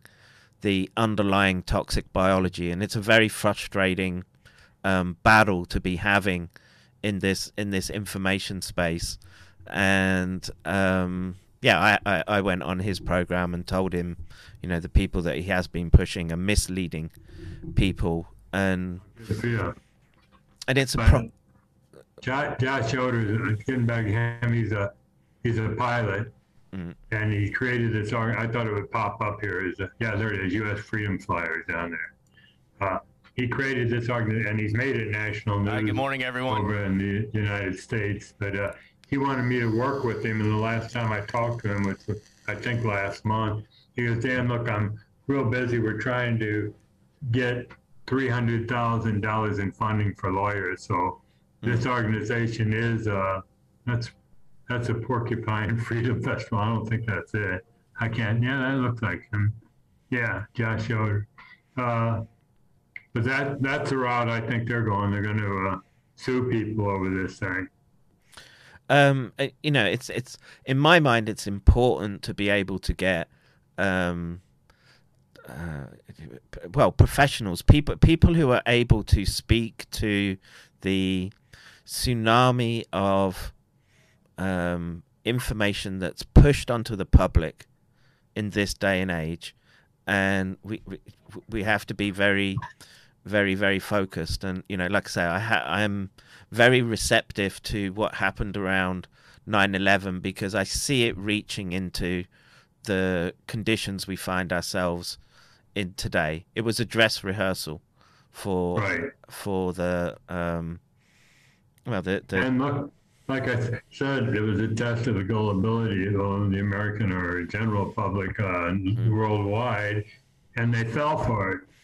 Yeah Otherwise, it would have been riots. They all fell for it. So they go, well, we got them to believe that one. Let's try this. Well, it's not working this time. Mm. Yeah, so th- this is what this is what I think uh, right now. The veil is the thinnest it's ever going to be, and you know this, this, this is why I I'm, I try to sort of hold a very tight line when it comes to the science and the information space. And so you know, someone someone like Stu Peters, I've seen him pushing disinformation merely for the sake of trying to gain um, popularity and clicks.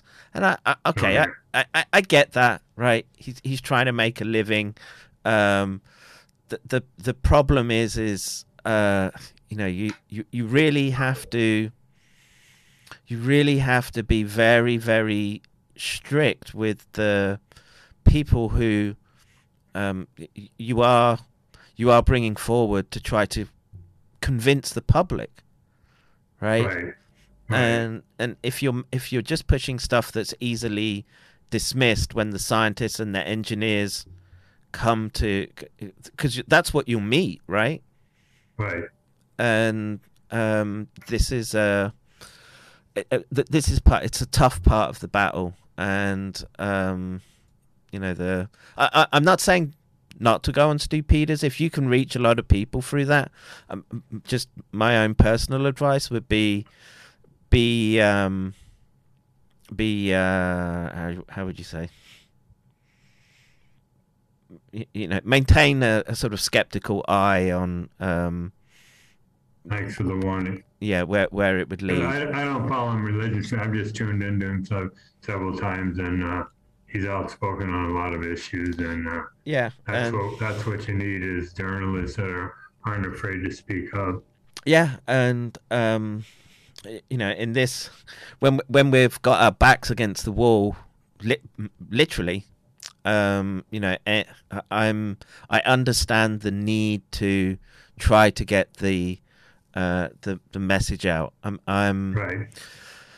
Uh, so I've been I've, I've been asked to ask you a question, and um, th- this is from Mark, who's tonic, who I hoped would uh, would join us on this conversation because he's he, he is a um, expert or, or yeah he's got a very very um, uh, professional and um, tact sharp mind and um, he he wants to know do you think it's possible that planes that took off from Boston to have landed and other empty planes to have hit the towers Well, I just got that question asked by an attorney in the lawyers committee, and there's a, a big theory that there were, were airborne swap of aircraft. Okay, and the critic at the lawyers committee said, "Hey, I hope you're not just considering that those all those airplanes hit buildings." I said, "No, we're just not going there." as our organization. Okay, we got a very limited scope, but I will say this, and I've said it on podcast. Have you seen the four independent photos taken of United 175 hitting the South Tower that showed a pod on, the bottom of the aircraft? I, I, I'm aware of that. Yeah. Yeah, okay. Well, uh, 767 doesn't have that pod. So if that's an authentic photo, which Spanish photo experts claim it is, they say it wasn't a shadow from the engine and it was too grainy for it to be photoshopped. So if the pod was there, that wasn't 175. And I mm. pointed that out. But you also look at both the airplanes that hit the tower crossed over Stewart Air Force Base. And that's where they're claiming maybe a swap took place. And what happened to the planes with passengers? I mean, you've got one guy that says they went out over the ocean and blew them up. You got Rebecca Roth, an author, who said they were remotely guided to uh, Westover Air Force Base up in Massachusetts, made to make phone calls and then snuffed. And then you got a guy like James Fetzer. I don't know if you know him, but Yeah, I know he- James Fetzer. yeah, I've been on. I can't. I can't get on his program because he won't. Let, number one, he doesn't let me talk. But and he's a knowledgeable guy. He's written a lot of books and he's a PhD too. But uh, he believes that no planes hit the the tires and there were nukes in the basement, and that these airplanes with passengers were remotely guided to Cleveland and Chicago, and the passengers all floated. So I, I don't I don't buy into it. Although the lawyer at the lawyers committee said no, there's a group out there investigating this possibility, and they're looking at what radar data they have, and they claim it shows uh, these airplanes turning back uh, west. So I, I don't I haven't seen that, and as an organization, we're not going there. But yeah, it's talked about a lot about the air, airborne swap of airplanes. Yeah, and you know, again, um, I, I I would just reiterate the point that it, it it's become patently obvious that we're dealing with um, organizations, entities that um, life is. Uh, th- th- they don't have the same moral morals and ethics that we do. No, not at all. And No, I, I, I consider them the most powerful, wealthy, ruthless subhumans on earth. They have no regard for human life. And people go, tell me you don't believe that they flew these airplanes out over the ocean blew them up. I go, why? That's only 200 people. Mm, For almost 3,000 people they killed at the Trade Center Yeah. and the Pentagon. So uh, what's a few hundred more? So I don't put anything past them because they're ruthless and dangerous. Yes, yeah, that, that that's the um, that's the take home that people really, really need to understand. Ruthless and dangerous, and I would, you know, sorry to sort of drag it into um, current events, but I, I, I think that's what we're we're seeing that in a at a global level now, and you know, part of um, you know what I think we're we're dealing with um, is you- You've got the 535 cowards of Congress that are sitting there and doing nothing. Mm. Uh, Have you ever seen the video, The Incredibly Evil, no, History of the Incredibly Evil Khazarian Mafia? uh, I haven't uh, seen that, It's an, uh, it's an audio recording on YouTube, but uh, okay, if you even believe half of it, it's pretty sobering. Uh, that something like it, it's uh, are you familiar with the history of Khazaria? yes, yeah, um, Okay, okay, okay. Well, it evolved out of that, and uh, these guys are supposed to be ruthless because I can't believe that just AIPAC and the ADL and B'nai B'rith and these other organizations, pro-Israel organizations, solely have a stranglehold on the 535 members of Congress, Mm. but that they'll get whacked if they step out of line by this mafia. Yeah, and you know, if if I had to, um, if I had to try to categorize them, um, I, I, I would put them in the. Uh, are you familiar with uh, Sabbatean Frankists? No, Okay, so th- that's a messianic group which emerged in the 1600s.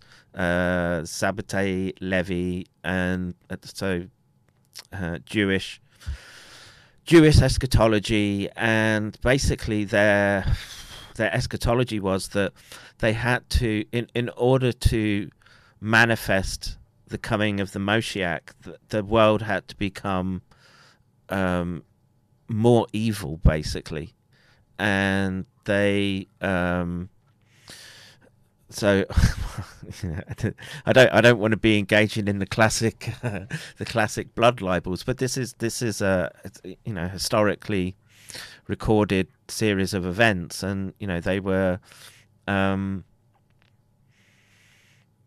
well degenerate in how in, in the behaviors that they that they manifested, and um, I think we're still dealing with a group like that and that they have managed to position themselves into uh, um, positions of power, and they have a um, yeah. There's a, there's an eschatological drive to what it is that they're doing, and the geopolitical manifestation is just one one level of their uh, uh, of a coordinated um, multi generational plan Right.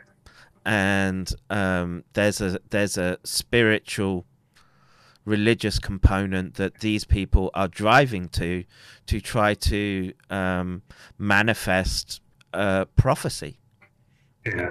and um, you know you can people can try and dismiss that if they like but it, the the problem is that it doesn't matter what you believe it's what the other person the other group believe and what drives them Yeah. and so what's what's become clear in the years since 9/11 as we've uncovered um, groups you know and uh, I'm interested in the science domain but you know there's been what I call an epsteinization of science and our institutions which means that they- they've been corrupted through uh, and you know what is it sort of blackmail and they can hold they can hold powerful individuals in uh, in positions where they can drive their agenda forward Right. and you know the the simple fact is um, abuse of children is one of their mechanisms that they use and Yeah. if if that's the mindset that we're dealing with, then you know, a few hundred on a plane, dying, a few thousand in Right. a in a building. Um, Acceptable losses. wow, uh, uh, uh, um, not just acceptable, want uh, uh, desired losses. Yeah. Yeah. Well, they needed all those deaths to uh, to garner support of the global population, and they got it. Yeah, yeah, and um, look, it's a and I'll, I'll be completely honest with you, Dan. You know, from my own personal circumstances at the time where I grew up, and you know, I had a, how should we say, um, complicated relationship with Islam because I was grew up in an area where it, it was taken over by a lot of Pakistanis. A lot of uh, Islam was injected into uh, where I lived, and um, yeah, there was conflict because of it. And y- you know, it it reached a um, a crescendo, I guess, is a way of uh, putting it, um, around Yeah. nine eleven. Um, and but Well, Islamophobia was somewhat prevalent after the first World Trade Center bombing. look, and the the the, the simple fact is, um, no, Mu- Muslims have to take some responsibility for their their actions, right? I, I'm I'm married into Muslim family, okay, Uh-huh. and this is this is discussions that we have to have, and um, we have to we have to drag it all out onto the table to make sure that we can move forward properly. And Yeah. you know, as as much as important as it is to talk about the eschat- eschatological driving of these behind the scenes groups, we have to do that around uh, particularly the Abrahamic faiths. They seem they seem al- al- almost programmed and pre predetermined to what I call move towards Armageddon fetishism Yeah. and um, that that dynamic is is a dangerous one for for everyone, and we, we need to find a way to um, diffuse it. Um, Yeah, but Kevin, you got to look at. Uh, are you familiar with the Christian Zionists? yeah, And- yeah, yeah. They're Uh, just problematic. Um, Yeah. yeah. Uh, I lived for three years in Israel, right? Okay. and you know i left there um of the opinion that there is no way that you can solve that conflict. It's too old. It goes back thousands of years and th- they will they will always find something to um, kick off either side. Now the and- so it you know there's a, there's a there's a very um, deep geopolitical um, impasse that that comes up when we have to talk about this because there's a there's an element of uh, Islamic thought not just Islamic. Um, you know, it, it covers many, many groups as well, which would say, "Oh, we want to push Israel into the sea." Yeah. right? And I'm I'm sort of of the opinion I, I don't want to see these wars, right? And I, I'm I'm almost I'm partially convinced that the war in Ukraine is part of the greater Israel, um, Oh, it is. It Plan. is. right? But um, you know, where do you where do where do we stop the historical grievance, right? And, and this is something I think about a lot. And you know, if if we have to, if, if we're in a situation off the backs of millions of dead in the Second World War, that you know made made Israel, and also at the same time Pakistan as a country was um, was made, was was carved out. It was a very bloody um, revolution, I Right. guess, conflict. By transition, I mean, I think they lost one or two million people Mm. just with the transition of Hindus down to the south Yeah, and Muslims to the north. So that uh, transition, the uh, partition, Yeah. was bloody. yeah, very, very brutal. And and so I, I, I ask this question of people. Okay, I, I get it that Israel is a um it's a goddamn thorn inside. It's biblical, right? I'll make I'll make Jerusalem a stone around the necks of, of the world. Right? Yeah. Um, but okay, we we decide that we're going to dissolve the borders of Israel, and uh, though the the population there, w- what we're gonna we're gonna have that blood on our hands, and then then we have to do the same with Pakistan, because you know that th- is is that the cutoff that we're using to try to to try to redress these grievances. Um, people that want to go down that line, I don't think they fully comprehend the the the, the blood that would be spilled in the process. Yeah. It- Well, you look at uh, Israel's alignment with India, which is an arch enemy of Pakistan, Mm. and the U.S. supporting uh, both India and I mean Pakistan. Mm. Yeah, it's an arch enemy of Pakistan. Okay, hmm. but the United States standing by Israel, of course, but also India, which has a population of 1.2 billion compared to 225 million Pakistanis hmm. has a lot more mouths to feed hmm. and would be much more economically advantageous to align with India. So I think the handwriting's on the wall. I think they would love to dissolve the border between India and Pakistan, and that would be a bloodbath. Yeah, yeah. I, I- pe- people need to tread very carefully, and the the, the the problem is is that from 9/11 to where we are today, that they've they've leveraged the geopolitics that that we could be in that position to um, flip the switch on that type of warfare Yeah. and um, uh, well, again, some some people some people would relish in the in that bloodbath, and it's not something that I just want to give them, right? Um, Yeah. you know, of course, we need to stop Israel um, forever expanding into occupied territories. That's got to stop. We've got to stop the. Um, how would you say? Uh, the, the the the funding and technology transfers that, that, that we're doing. If if Israel is at, a country, let it stand by itself Yeah.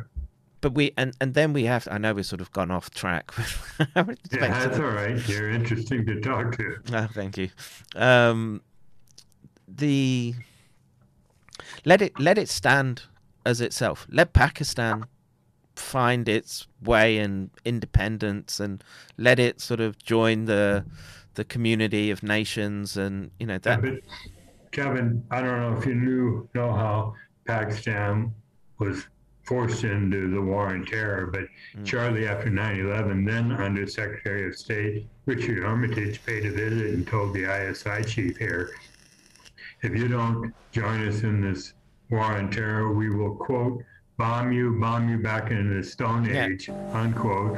And General Musharraf blinked, and 70,000 people, dead people later, and 120 billion dollars they couldn't afford to spend, has crushed Pakistan financially on they're on the verge of defaulting on their loans. So uh, this uh, joint, I, sh- I shouldn't say this in public because the current leadership in this country is doing some pretty nasty things to dissenters, but uh, this joint U.S. Pakistan uh, coup that just occurred.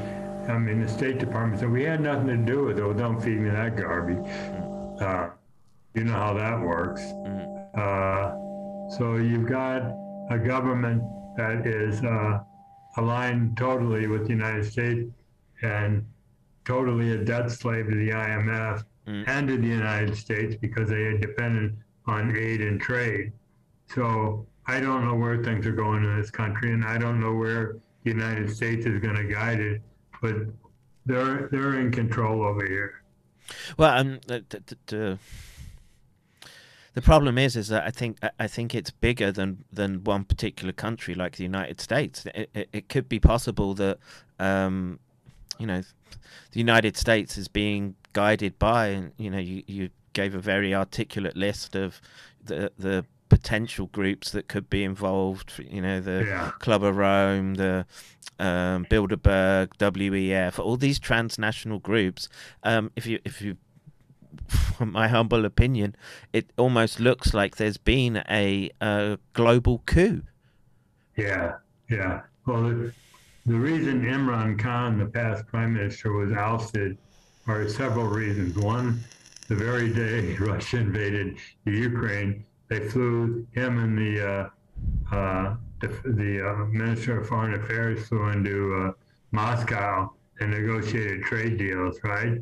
Imran Khan refused to recognize the support the U.S. in the Ukrainian conflict, and China and Russia both were tugging on. I mean, China has been a long-term ally of Pakistan, okay, and the U.S. didn't like that, especially with the Belt Road Initiative. Uh, but Russia was leaning towards Pakistan, and the fight in Afghanistan, in part, there were about five reasons why they invaded, but one of them was to thwart the expansion of Russia and China and in South Asia. Uh, that's still their that's still their game plan. But uh, Imran Khan was doing too many things that globalists didn't like, and they had to remove him. Yep, yep. Um, you know, I, I'm I'm no expert on the internal dynamics of um, Pakistan, but you know, the I have family links there now, and um, Yeah.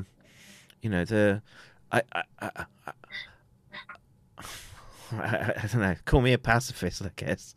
Um, you know, I I understand that there's sometimes there's a need to fight, but um, I it if we're going to have to, I want I want it done on my terms and not and not as a consequence of um, these these transnationals um, guiding or, or, or nudging through these psychological operations that they've unleashed on us.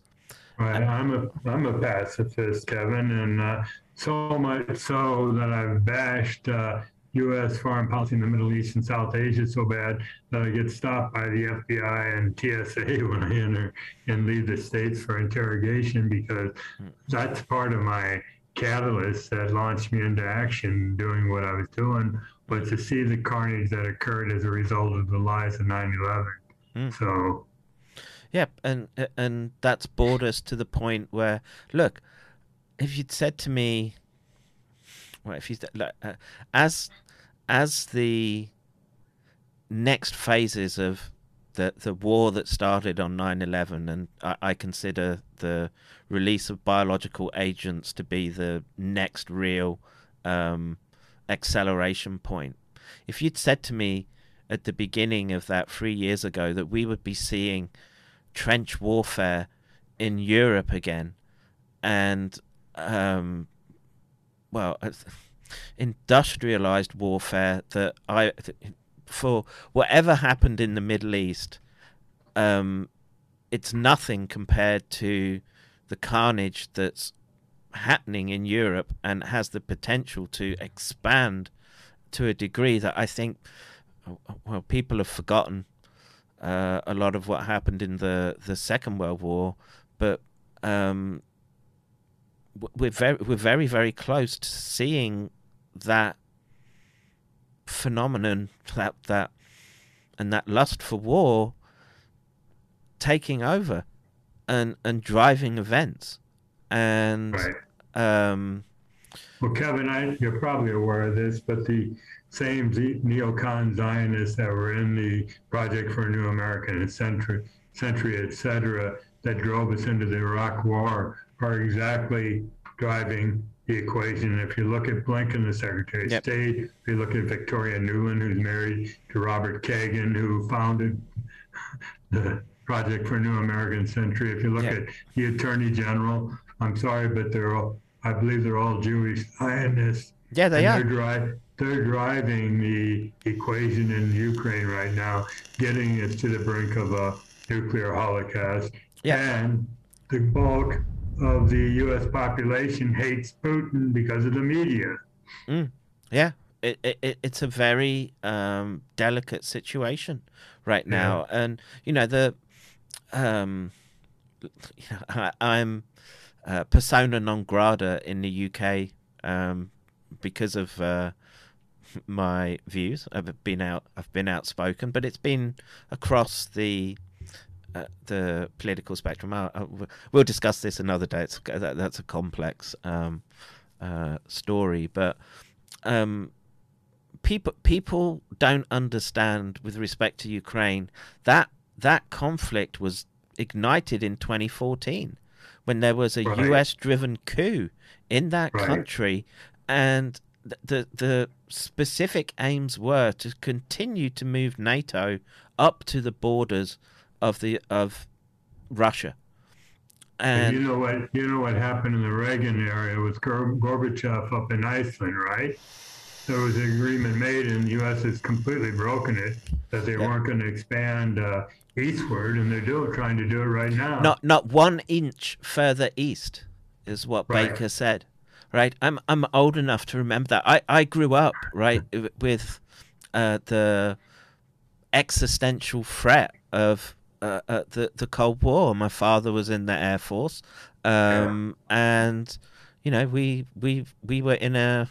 I grew up in a region that was the essentially the front lines, and um, the I can remember the relief of the Berlin Wall coming down, perestroika, Yeah. the the um, ABM treaties that were that were put into place, and um, from my perspective right now, that's all being undone. There's no there's no reason for NATO to be pushing forward the way the way that it has done. If if, if you Right. wanted my solution, every one of those countries that borders Russia, they should be- they should be demilitarized zones. Yeah, that would do it. Uh, But that'll never happen. and and w- what we're seeing is a um, very very aggressive policy by NATO's uh, NATO by the Five Eyes country where they're not even um, giving Russia the chance to negotiate a, a peaceful settlement. That's that's what we're seeing.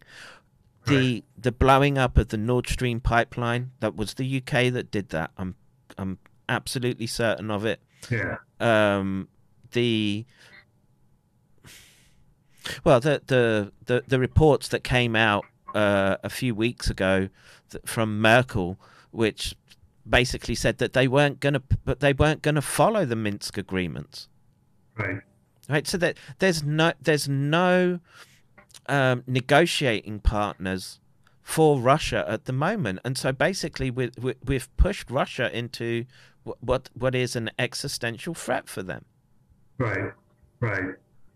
And they're responding appropriately as far as I'm concerned. I mean, I've got a meme that says I stand with Russia that I post on social media all the time Mm. because I, I do support them in this conflict and I do understand where they're coming from Mm. with regard to the United States and the warmongers that you have in key positions within the U.S. government right Mm. now. yeah and it's not it's not just the US it's the UK as well All right. and um they're well again um you know what which which brushstrokes do you do you want to put over these groups it's you know yeah we can say um zionist neocons looking for their uh, new new American century and full spectrum dominance. Yeah, I get I get it that that's one part.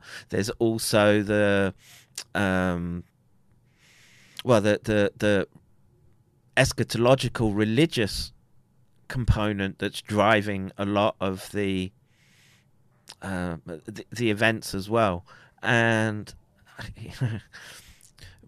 we're just we're just the the untermensch that they trample under their feet Yeah. right now Yeah. and yeah um yeah look when when the war in ukraine started I, I, to me i was i was just dismayed i i, I didn't Yeah. I didn't really have a um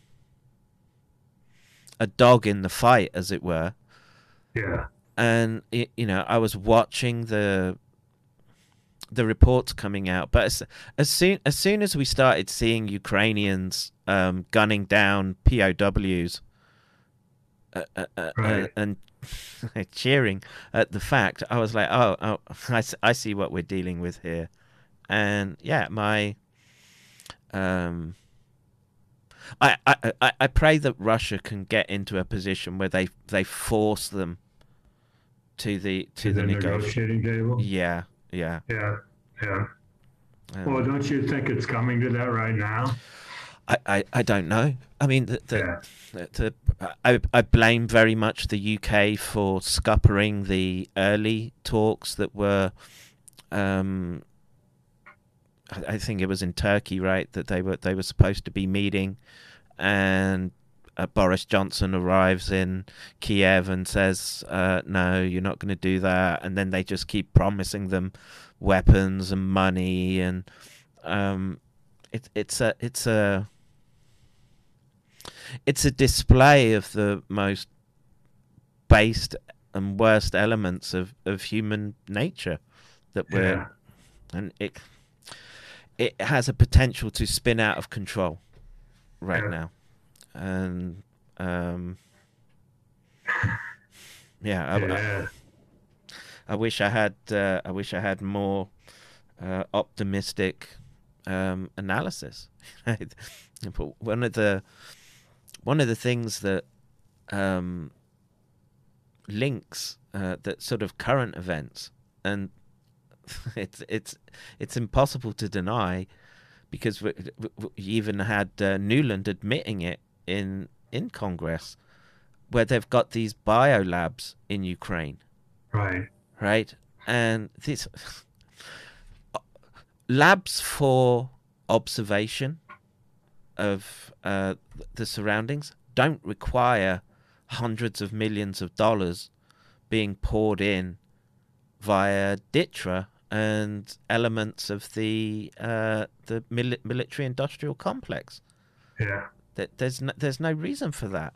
I, I, imagine that it, imagine the reverse that Russia was funding labs on the border of the US in Mexico Right. in an official capacity. Now, look, is Russia funding um, the trafficking of uh, the drugs and because I consider that chemical warfare being waged Yeah. against the US? Are they involved in that? Maybe, probably. Um, each side needs to needs to sit down and um, wind it back in. Yeah. But then, you know, we seem to be dealing with people who want to build towards this chaos. They want to smash the old systems or, or the you look at the amount of money they've thrown at the Ukraine since they started, the U.S. has, okay, and you look at, you know how much money was spent from 9/11 to present in the Middle East and South Asia by the United States? in the whole 20 years. Yeah, Oh, God, it was in the trillions, right? yeah, 6.2 trillion dollars is what I read. Okay, mm. who reaped that benefit? Well, The military-industrial complex. yeah, Who's who's capitalizing on the Ukraine right now? The same cast of characters. yeah, So you got the same cast of characters that brought you the Iraq War driving the equation uh, militarily, and you got the backing of the military industrial complex, which is exactly what you had during the uh, Afghan, uh, Iraq, et cetera, conflicts. They weren't conflicts. They were, I consider to be illegal and unwarranted invasion of sovereign countries. So uh, that they used 9/11 for to do it. Yep. So, and you know look I, I, I can think cast my mind back to the events as it happened and you know uh, uh, the information the, the low level of information that i had at the time i could kind of understand afghanistan okay Not, you know Yeah. america's been attacked they want it you know they have to sort of strike out and but then then there was this very um coordinated and encompassing um, plan that they had in effect. And yeah, but Kevin, you probably realize this, but uh, they war game these things for years at these military uh, colleges. Okay, like the National War College. I can't remember the name of them. Okay, but uh, this invasion of Afghanistan had been war game for years, and you know, look how quick they got troops into Afghanistan into action right after 9/11. That that didn't happen with guys sitting down for a couple of weeks saying, "How are we going to pull this off?" Mm. I think that they had planned it all along. yeah, yep, ve- ve- very much so. And we're, um, it, it, it's the same groups. It's the same. Well, I, I, I don't know. I refer to them as entities. Uh, Yeah. because it's it's it, it is difficult to classify them, right? Um, That you know they're they're in the shadows, and then what is in public is very slick with respect to um, public relations, and um, yeah, it's it's a tough a tough enemy, and you know this this brings us back to you know what do what what do we do in light of the the problem that we're dealing with. Well, you know, you you you pursue the legal avenues as much as you can, uh, because Yeah. wh- wh- when conflict does break out, which I think I, I, I do think there's a high likelihood of that, and you know the. I, I, I, I, Conflict where, Kevin? um, well, pretty much everywhere. I think a lot of the a, a lot of what we're seeing is geared towards breaking the uh, the United States. Yeah, That's that's the globalist aim. And Rothschild. yeah, yeah, and you know whether whether it's to you know the, the their next system is to sort of regionalize um, the world and you know Well, Kevin, what what is your definition of the New World Order? What do you think that involves? Um, I think I, I- I, think it's um, what what we would consider next generation real time surveillance of everyone that's hooked into a um, global central bank. That Yeah, that's what I Here, here's what I read. uh, I believe, perhaps I'm not sure. I'm totally convinced, but uh, one world government, one world leader, the government based in Jerusalem by 2030, cryptocurrency, and either one religion or none, and depopul- depopulation. So Yeah, that's all of that seems to be in play. 30. all of it Pardon? seems to be in play. Yeah, I I, I, agree that um, every every endpoint that you mentioned there, if you if you had to sort of do a Bayesian analysis and give it some some probability, all, all of them are in play right now. Um, I do. I, I, I would I would add this level of analysis. Um, what we, what we're seeing in the current environment with the um, mass use of these next generation technologies, with respect to um, gene modification, is going to be linked to this surveillance state, and part of what they're trying to do is to aggregate data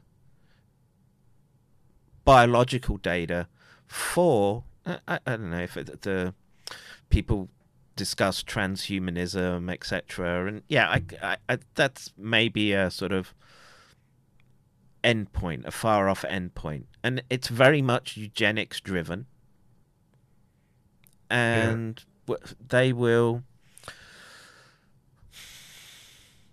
well it's it's about control and you know whether whether the capital is Jerusalem or not, or I, I, I think these are I, I- find those things a little less incidental because Yeah. um, the the gulag that's going to contain me is going to be where I'm sitting now, right? It, it, it's Right. it's going to be a a digital surveillance that limits my ability to move and act as a, a sovereign individual. Right. I agree with you. And you know, I'm my my instinct is to push back against it as um, much as possible. And Right. the the the disturbing thing is is that they they would want the the populace, the lumpen proletariat, to get violent. It gives them an excuse to roll out police action on uh, uh, on well a, a, a military type scale. Well, there you have a problem with the order takers. I'm sorry, who? ever- I mean, the people that enforces the uh, police, the Gestapo, Mm. and the military. That's their hammer that they have if there's riots. I mean, Mm. if you look at what happened hap- when the last demonstration I believe I've seen in the States was the Iraq invasion, shock and awe, Mm. where people were out demonstrating the streets.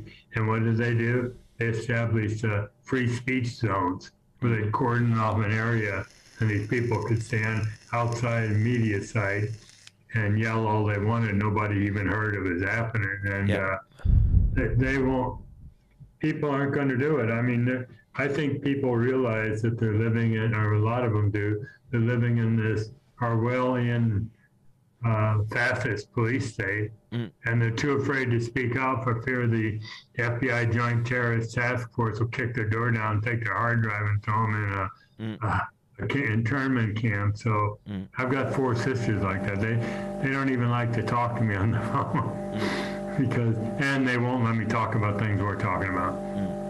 I have one. My youngest sister said, uh, "No, I put on the blinders. Well, gonna live for today." Uh, that, that- like I say, this it, it's a multi generational um, action, and they have been supremely successful in um, sucking people into a debt-driven lifestyle where Right. it's it's virtually impossible to break out of it because look, man, people live week to week, right. and They, want to make debt slaves out of everybody, and Mm. ownership of property being a thing of the past, and uh, having total control with the cryptocurrency business. So Yep.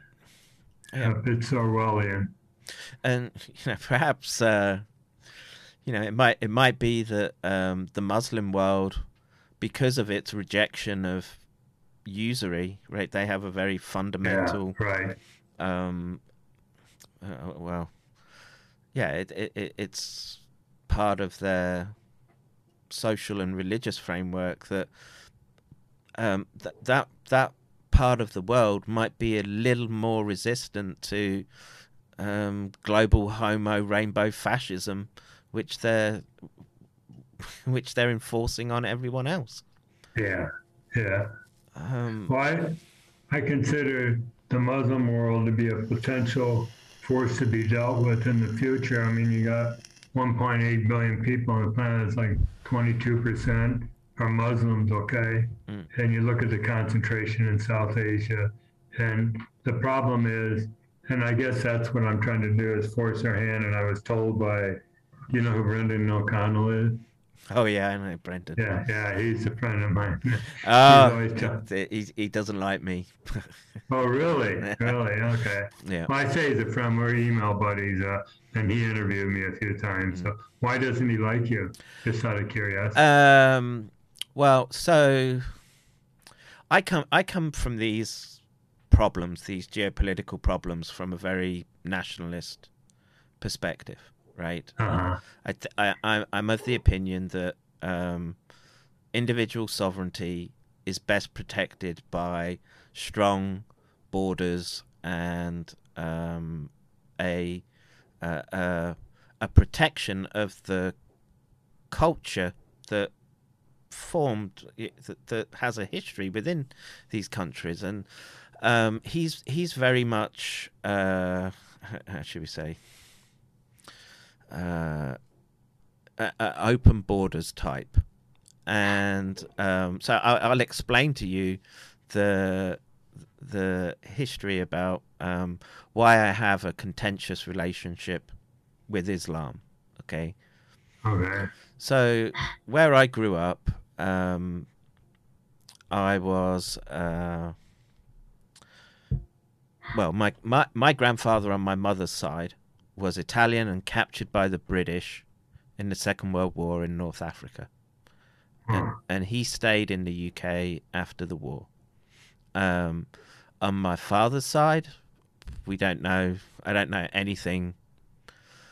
Sort of post uh, or just after the Second World War, after uh, um, he was born, right? So he he came through um, institutions and um, foster homes, etc. And um, you know, thank thankfully he went into the military instead of the, um, well, you know, the the, the prison and the the more objectionable sides of life. Uh, it, it's quite possible at that age. But anyway, I, I grew up in this immigrant area that was Polish and Italian.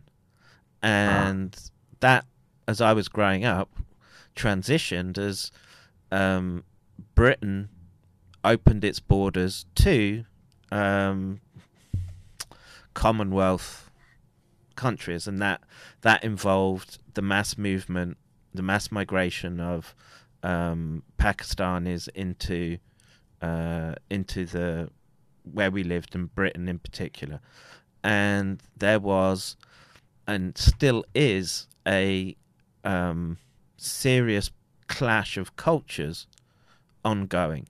Now, to tie back to 9 11, my next door neighbor was one of six Pakistani youths who, as a, as a young lad, was walking back from work one evening. This, this was three weeks after 9 11. They, um, they jumped him, sprayed him in the face with CS gas, um, had a sort of um, Bowie type knife and beat him with a hammer and tried to decapitate him. And uh, well, he was you know he was dead. That happened 50 meters from the you know what was my grandparents' door. I know I know the the lads that did it, and um, I'm I sort of I grew up um, very very conscious of, of, of this conflict. The rape gangs was a um, part of the the terrain in which which I grew up in. And I, I don't know how, how much you're familiar with that um, No, story. To. So Islamic rape gangs in the UK were a massive problem. They th- they think that there was over it might have been over a million girls who were um, I wasn't aware of that. Mm, yeah, it was a, it was a huge problem, and um, as a there, there was only one group, uh, one one political party. They were called the British National Party, who was raising this issue because there were so many girls being assaulted that they were they were able to gain some political leverage, and the British state did everything that they could to smash that party, right? Because Yeah. because they were publicly talking about this issue of rape and violence being perpetrated on on the streets of the UK, and so um, I gave them right fifty quid to help them with court cases as they were being dragged through the highest courts of the land to break that party. The, the established political parties were doing everything to sort of break this uh, groundswell of, um, you know, the working class in the UK um, objecting to this this mass movement into into their communities that was bringing um, this uh, militant culture, and Yeah. um, you know that that's something that you have to wrestle with um, with Islam. That they they have a eschatology as well, which is um, at its borders bloody, and this is so I. Um, well, anyway, he, he he doesn't like me because of that that sort of association, hmm right? And Well, he he tells me, quit, Dan. You got to quit bashing the United States. It's the last bastion of hope for democracy in the world. They're just being controlled by a few people. Well, I, I acknowledge that, but he wants me to get into talking about the Belt and Road Initiative and Israel's uh, technology theft of the United States and other things. I gotta go. It's not directly related to what I'm talking to. I'm not going to do it. I'm not a pilot, and I can't eloquently state the way you do publicly on your broadcast uh, the Bell Road Initiative. So I'm not going there. So Mm. he get he's on my email list. So whenever he gets an email, I usually get a comment from him, either favorable or bash me on that. um, Bre- Brendan Brendan Brendan is a um, tool for the Five Eyes nations, and um, look, he, he makes a big deal that uh, he's he's on the run, right, with criminal charges against him, Yeah. right. Um, there's no uh, listing of him in the uh, Interpol wanted records, right, and okay. um, he has a uh, how would you say? Um, he has a line that fits the um, establishment, right? And I would I would argue almost that he has uh, he has too much of a hyperfixation on Israel and the Palestinians to the point where he's blinded to the bigger picture. Um, you know how he wound up in prison, right? Uh, yeah, he was. I Uh, would be a little bit miffed at Israel myself. but um, look, I there's um, there's elements to his story that once you sort of scratch at it and um, uh, peel the layers back, there are um, how would you say elements elements that just don't jive properly, right? And I'll tell you, Kevin, I, I- as a person, I really like the guy. Okay. We Look, I've spoke to on I've spoke to him a lot. He I've done many streams with him, right? But he's um he's uh bipolar. Um he he has a um instability in temperament and uh he throws a lot of people under the bus. Okay? I won't argue with you there. Uh, and um, he's uh, at best a limited hangout. At worst, he's a uh, like I say. Th- there's there's too much there's too much rhetoric that that fits the um, yeah. I, I would say that the sort of Five Eyes goals and directions, and um, yeah, he's uh, he's and he's just a gobshite at the end of the day. so, um, yeah, I, I, he lacks he lacks uh, the ability to um, uh, think think in terms of nuance of these situations, right? And um, look the the the stuff that he talks about with respect to the um, chips being backdoored, etc., and um, it's not just Israel that does that, right?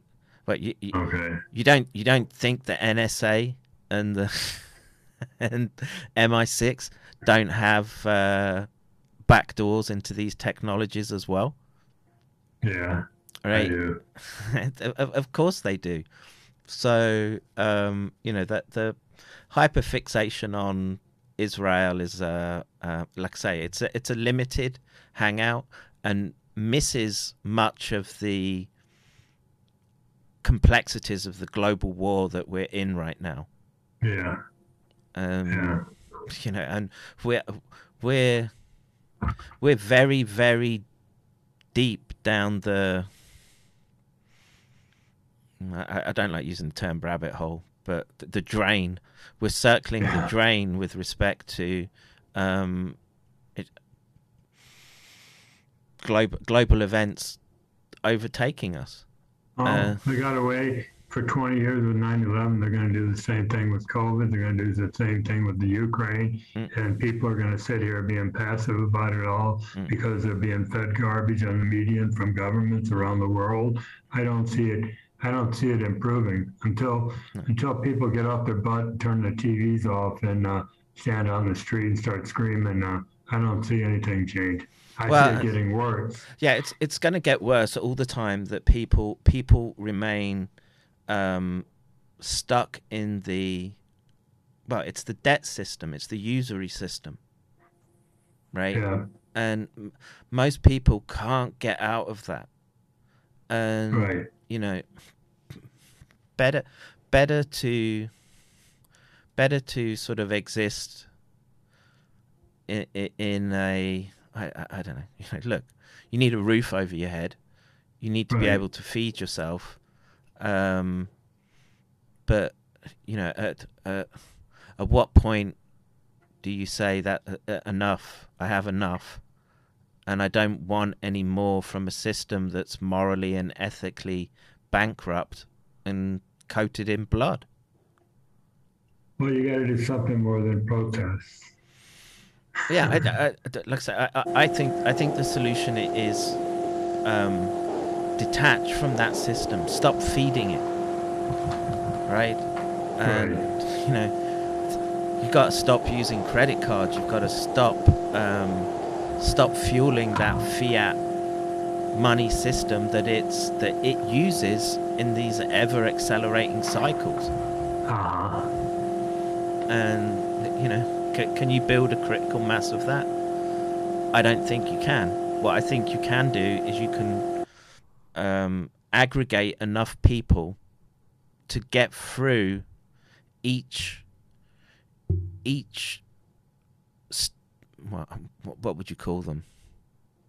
Assault um, geopolitical moves war moves. It, it, it's all encompassing. It's i say it's full spectrum. Yeah. and you've just got to get people like yourself who have a have a deep understanding to the other side so you can keep telling people the history of what went on. Too many people suffering from cognitive dissonance. They they can't fathom the idea that the U.S. government would be involved in something as horrible as 9/11. So they Mm. put on the blinders, like my sisters, and turn it off. Uh, yeah I- it, it, it- I talk to my sisters on Skype. Their eyes glaze over, and they don't. Their expression was like they've already tuned me out. So I, I just give up trying on them. I mean, I would. I wish I could bring them at least to look at where I am and and consider the possibility that maybe I'm right on some of these issues, but I can't even do that. Mm. And I'm afraid too many people are like that, Kevin. Yeah, yeah, and um, all all we can do is what? What's the goal? We we got to get to twenty thirty. Okay, okay, Yeah. let's do that then, and you know, let's make sure that we're. Um, well, I- I think a lot of it is sort of having a. You can't be too pessimistic, right? We need we need to aim at the younger cohort, right? The ones Right. the ones that will switch on, and we need them to have kids and keep keep the process going. And Right. you know, uh, uh, uh, as much as I have differences with Islam, um, they're very very good at um, multi generational ma- maintenance of tradition. Same s- Yeah. same with the um, Jews and the very religious Jews. That they, they do that brilliantly. Uh huh. Learn from them. Yeah. you know, this is this is um, a discussion I have. Uh, you know, I have a lot, which is that those groups which we sit here complaining about engage in um, one particular behavior, which I don't know what, what would you say, white Eu- Euro, Europoids, right? Need to need to grasp in group preference it's okay to prefer your kith and kin over the uh, over the push for um, for globalization, right? So they've they're, they're utilizing the mass movement of populations from the third world via breaking their systems Right. causing wars, and uh, uh, offering them a um, easy life with respect to welfare states, particularly in Europe. And you cannot have a welfare state with open borders. It, it's it's not possible. Yeah. and you know the the, the transnationalists and globalists would love to love to see the borders swept away. Right? Right. They want economic regions. Right. And um They want to destroy the history and culture of every country in the world. And you you know which country is uh standing up and putting some resistance towards that right now? No. Russia. Literally Oh, with literally with blood and treasure. Right. right? And um, it, it, it's you know, if you ask me, which which which do I want? Global homo, rainbow fascism, that's driven by corporatism or the sort of trad trad culture that I know leans in towards a sort of totalitarian political structure. Yeah. Uh, Well, right now, I, think I prefer the trad one because they've got some basis in reality, right?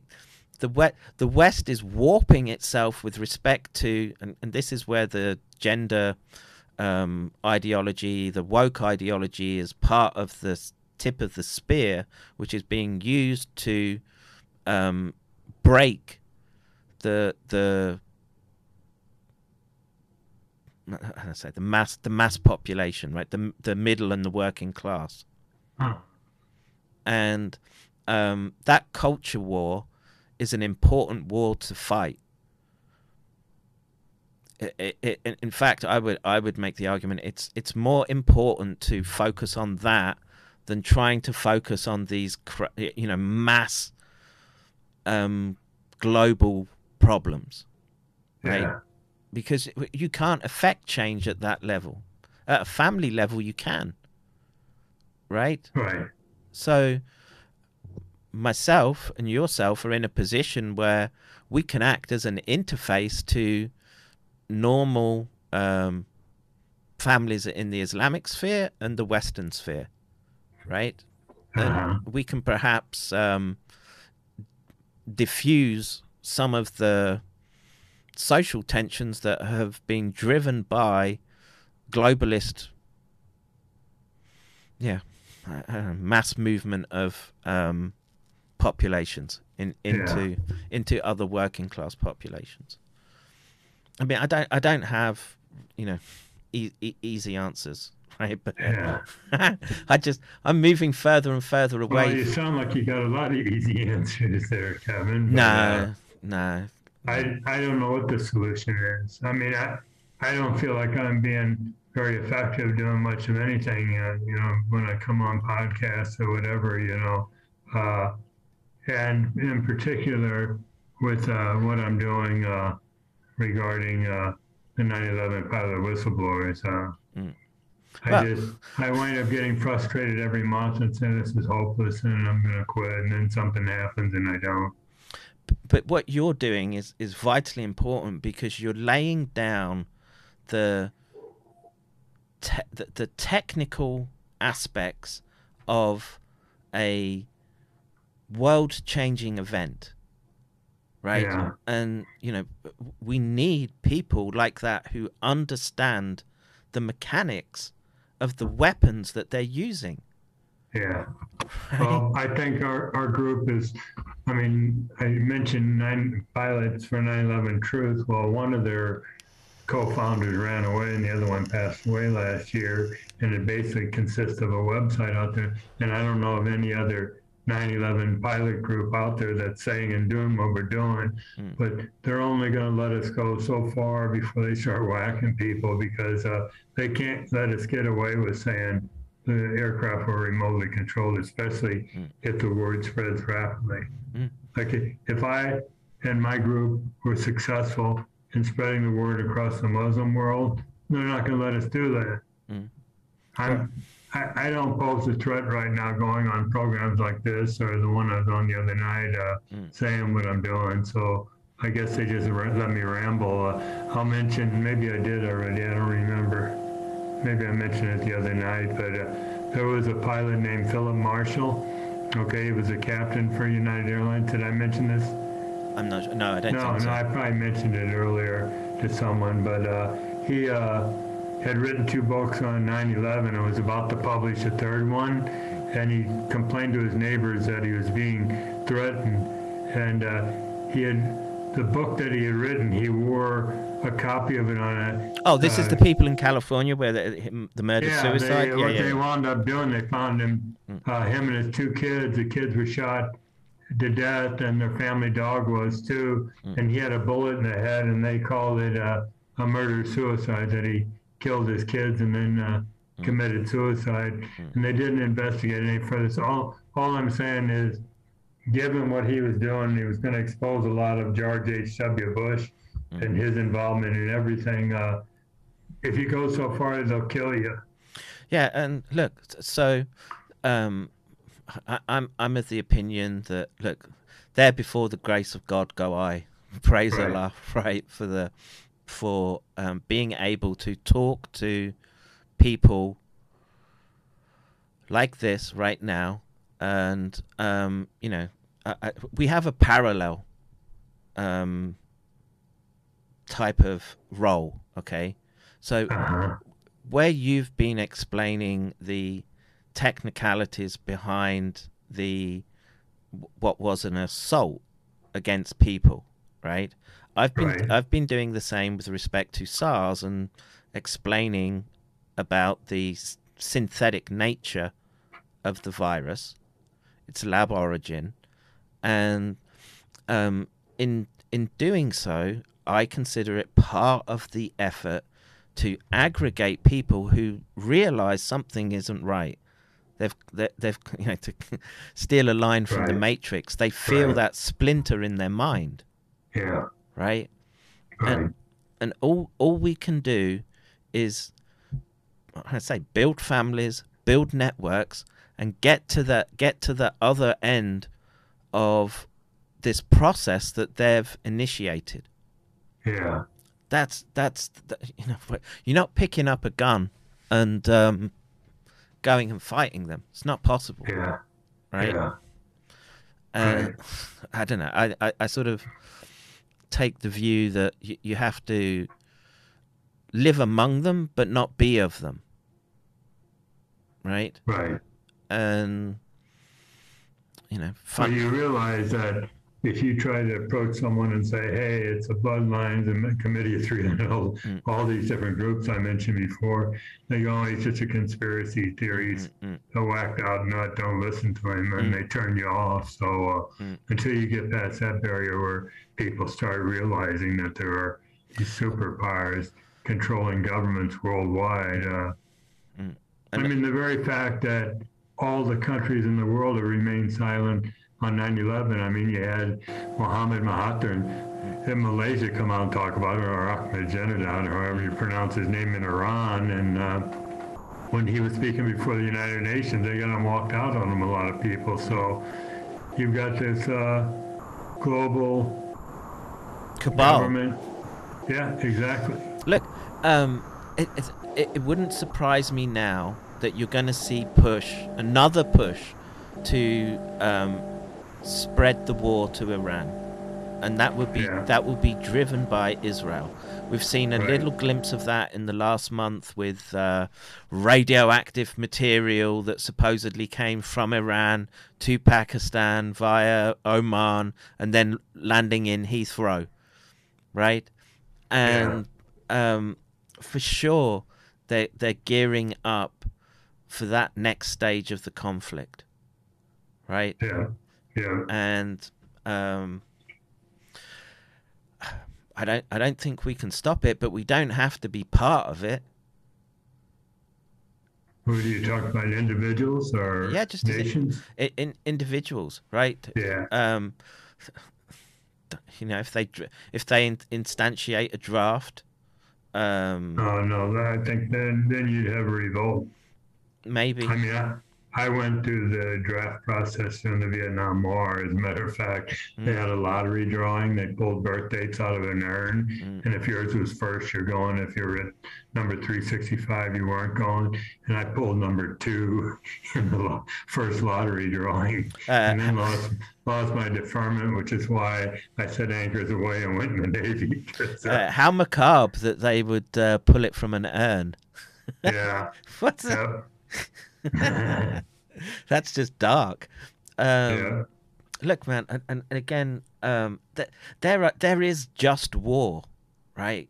I, Yeah. There there is, but what we're seeing right now, this these aren't just wars, being being initiated by, um, again, well, like I say, this West, and I, I- don't think they're that that unified. I think there's a lot of competing groups, and and goals and aims within within these different uh, within these transnationals okay Yeah. that permeate down into countries deep state apparatus.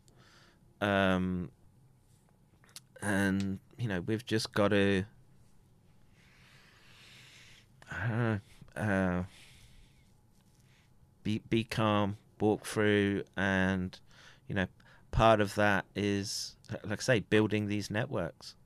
Yeah. Um, you know, it's been a honor to be able to to, to speak to someone like yourself with experience. Oh, you you too. Uh, the feeling is mutual there, uh, Kevin. You're very knowledgeable, and uh, you remember back when we were talking about 9/11? I'm only kidding, uh, because we did cover a broad range of topics here, but it was very interesting talking to you. but that's they're all linked right that's that's the that's the issue here and you know i'm you know all, all you can do is keep discussing it hope that Right. people can join in the conversation Right. and Just on this uninterruptible autopilot, I'm going to be very interested to see what kind of a response I get from a room full of pilots that uh, I want to see how many of them have ever heard of it before. I mean, it it makes sense that there would be thing, uh, you know, technology like that. I mean, Well, the very fact that they ac- accurately hit all three buildings on their first attempt hmm. with pinpoint accuracy, military cruise mili Well, actually, the navigation systems on today's modern commercial jet aircraft are is deri- is derived from cruise missile technology, so they would be that accurate. Hmm. And for the people, the subhumans that planned 9/11, it was absolutely essential that all three buildings get struck Mm-hmm. because they wanted to take down the twin towers because they were loaded with asbestos anyhow. Mm-hmm. And the Pentagon, I read this, okay, had the buildings, the twin towers been the only two buildings to have collapsed, they would have had to classify it as a terrorist act, whereas when they hit the Pentagon, they declared it was an act of war mm-hmm. and justified their invasion of uh, Afghanistan. So they had to hit the Pentagon. And for this building 70 foot tall to come in at ground level the way it did, if that's what happened, uh, it all, all makes sense to me that they did why they did what they did with the technology they used because they even with pilots they couldn't rely on this on them flying these airplanes. Even if they got everything hooked up automatically uh, they wouldn't have been able to accomplish like the pentagon maneuvers so. Yeah, and um, you know we're in we're in the age of automated drones that um, are able to fly, uh, you know, with pinpoint accuracy, right and um, you know, of course, it it's not a stretch of the imagination to me to think that you know the the precursor of that technology in the 90s was already around. Well, I'll give you an example. Uh, if you look up the Predator and Global, whatever the Yeah, Global of the two- yeah. Global Hawk, yeah. Uh, I think that they were developed some, or they released them, put them out around 284, right in during the height of the Iraq War, right? Which would say, okay, the technology wasn't there on 9/11, but if you go in that 66-page article, I, I found uh, just if you Google Dark Star airplane, uh, a uh, you gonna do it now? Yeah. Yeah, if you Google Dark Star airplane, a Wikipedia article pops up, and there was this drone that made its maiden flight in 1996, five years before 9/11, and it did everything that Global Hawk and the Predator drone did. It could take off, fly to its target, come back, and they could alter its head, its course, speed, and altitude. So what was it remotely. called? Da- da- Dark Star Dark Star, one word, Dark Star. Lockheed. I don't. Yeah, I think it is. Yeah. I mean, I You see, have a I see a Wikipedia drone. article there. R- Yeah. RQ3 Dark Star. Right. If you go down about halfway down the article, or maybe even a third, it talks about it in uh, 1996. It first hap- they first launched this thing, and the only reason they didn't continue with it because not because the system didn't work, was the airplane itself was unstable aerodynamically, so they took it out of service. There Right. it it doesn't have uh, tail or um. Right. but you look at the uh, second paragraph there. The first prototype made its first flight March 29, 1996. So, Yeah. And look, you can. The, the computing in. And I, I'm no expert, but you can look at the. What's it called? The B2 stealth, right? yeah, Um, uh, for sure, that was prototyped in the 90s.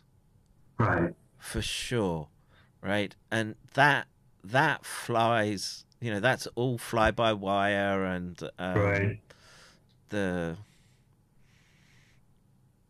the- ability was was there I, for for sure um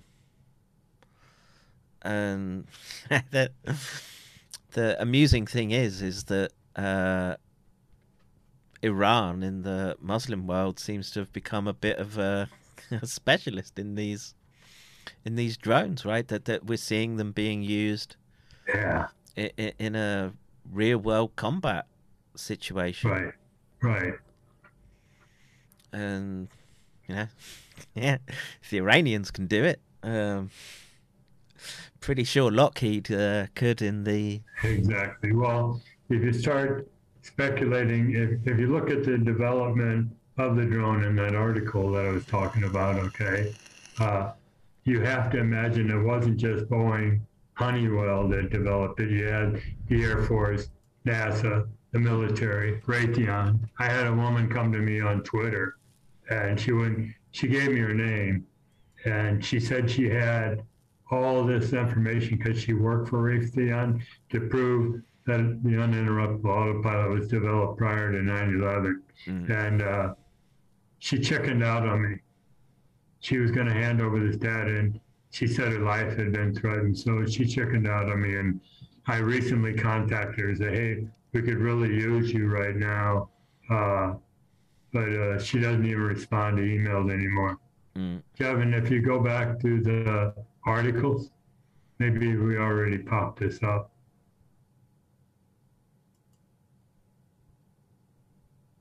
So go to go to MH370 down toward the bottom. We're trying to get to, well, it's got a real tiny download, okay? That's the evidence of hijack a Malaysian Air 370, okay? That's the article, 66 pages long, that goes into a lot of detail about how this stuff was developed. yeah. And I- people, people that have forgotten are not familiar with Malaysia 370, it took off out of Kuala Lumpur heading towards Beijing, then made a couple of very erratic turns. Its uh, radios were shut down, the transponder was shut off, and it disappeared out over the Indian Ocean. Okay, and my friend Captain Field McConnell, who first told me about this system in 19, I mean 2007, was given a first class round trip ticket to Kuala Lumpur to describe the system in detail, how it works, so that they would know.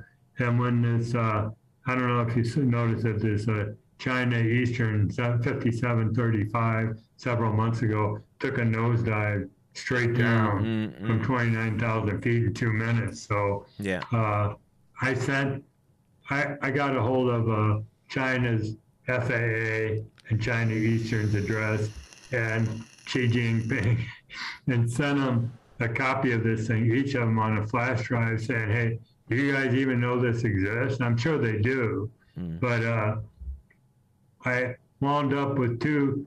I won't, I won't go into how I did, but I, I'll call them Chinese operatives that were going to pay my way over to Beijing to talk to people about this. But they still got a two week quarantine for because of COVID, and I don't want to go over and sit in a hotel for two weeks. But No, uh, no, you you stay put where you are at the moment. My my advice to people in the current environment is uh, um, mitigate uh, exposures right now. Um, Yeah. Um, just if you're if you're good where you are, uh, yeah. uh, stay Well, it's put. good, as good as I can be, given what I'm saying in the environment I'm operating here. Mm. It only costs about 50 bucks to get somebody killed over here. And uh, this place is swarming with CIA, RAW, and uh, Mm. uh, K, no, MI6, etc. So if they they got tired of Dan Hanley wanted to knock me off. It'd be a cheap thing to do. And Uh, look, if I, I'm I'm of the opinion if you're not um, fermenting, uh, how should we say, jihad, right? and yeah, um, if if if what we're doing is just, um, well, talk talking about adaptation to this system, and Yeah. and maintaining sovereignty through non-compliance. And Yeah. if if you're not gaming their system and making ridiculous amounts of uh, money, etc., and you're just keeping um, focused on on the, the important things, the spiritual things, the the the family, wealth of family, Right. um, and you know, families coming together and uh, uh, um, supporting mutual support. It's very difficult for them to uh, to filter it through a system to say drone strike uh, that dude. Okay, right. and you know, you all all you're doing is talking about technology. Right. That's it. Yeah, but it blows the holy hell out of the 9/11 official narrative. Yeah, yeah. but you know, we've I we've mean, that's, that's a triviality, right? we've seen they don't we've seen they don't care, right? They Yeah, they, they carry yeah. on regardless, and Right. um, you know the yeah, like uh, my advice to people is try try to get to a stabilized position, no debt, so they can break you that way, because that's that's Right. how they've got ninety nine percent right. of the people, right? That they're too they're too afraid to move uh, or, or, or to make a move that would f- threaten that existence that they're hooked into. Yeah. And I had something recently happen, very recently. All of a sudden, I couldn't do online banking, so I got a hold of my U.S. bank and said, "What gives?" And they said, Let, "We'll check on." it," And came back to me and said, "Yeah, the bank has decided, and it's a pretty good brand, good sized branch. It's Synovus in the southeast." And he says they've decided they're going to uh, not allow online banking to people living in Pakistan. I thought, well, how many Americans that bank with Synovus live in Pakistan. So I started researching it, and there's something called the gray list because uh, they want to limit peep countries that might be dealing in money laundering ah, terrorist finance. Salo. you had enough. Sorry, that's that's just uh, an alert on my uh, PC. Someone someone oh. sent me a donation, so thank you. Oh, okay. um, uh, anyhow, I thought, are they targeting me? Are they trying to limit because I have to transfer money over every month? But uh, that might just be paranoia creeping in on my part. Oh no, no, no! The debanking is a critical part of their um, their tactics. I've been Yeah. debanked and Okay. stopped stopped from being able to use um, banking services. Um, Yeah. they're very uh, they're very aggressive on that front. Okay. Um, So it isn't my imagination. It No. not my paranoia. Okay. No, and and Yeah. any anything that involves um, this this digital domain. Yeah. right? Yeah. that's all. It's all contract. It's all. Um, how would you say? It, it it's the corporate world, Right. right? And they they do what they want in there because you know if you want to get into all the admiralty law and uh, about you know what it what is sovereign to you and what you're what you're agreeing to undertake when you sign contracts with these organizations um you you have to be or it that's the risk all the time. And, and like i say the the issues that you have with banking if you've got a hundred thousand dollars of debt with your credit card and your car and then you've got a mortgage um a, a debanking move will scare the shit out of most people Yeah. Yeah. The other thing they do, I got audited by the IRS on the Clear Blue several years ago. They said I owed them fifty thousand dollars. I tried to file it in law, so I've been paying that off. I've almost got it paid off, but uh, I, I've heard that's the other tactic they use. They come looking for problems with your internal revenue. Yeah, yeah, and um, you know the render unto Caesar what Caesar's. Yeah. Right? That's Right. that, that's that's how you have to look at it. Um, um, you know, pe- people that are listening, uh, um, you know, I I'm able to do this because people, like you say, you uh, you heard that donation go through, and I I live on um, small 10 20 dollar donations from Yeah. and and you know I try to make it that that's enough Yeah. right? I, I don't want to be in in debt, and Do you see that donate button on our website up there? uh, I do. Um, I was I wasn't going to put it. I didn't want to put it on. The guys that were developing the website says you gotta go. Well, I don't want to come across like a money grubbing uh, individual trying to capitalize on 9/11. They go, no, no, you got to put it up. But it's only collected fifteen hundred dollars over three years. So, well, uh, uh, folks, support Dan. that's that's what I'd say.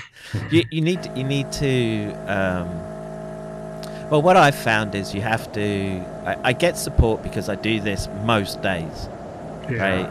And Wow. uh, and you know I told you uh, prior to streaming um, I don't do like an hour of superficial conversation Yeah. right if I'm going to do a topic I want to get in and drill Yeah. down to the bedrock You're going deep, uh, and people appreciate it yeah.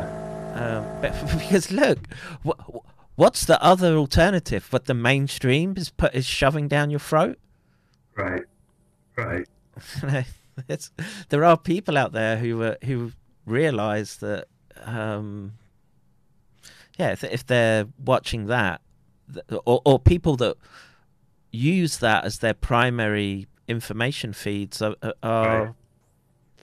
drones if you like um, they're, they're, part of the system Well, I uh, don't speak Urdu. I can't understand it. It's embarrassing because I've been over 13 years. But, oh it's the same for Uh, me with Japanese oh, okay. Well, anyhow, the only two stations we get over here is CNN and BBC, and I wouldn't dare watch either one of them. So no all my news comes off the internet after research, and even that I cross-check uh, to make sure what I'm reading is accurate.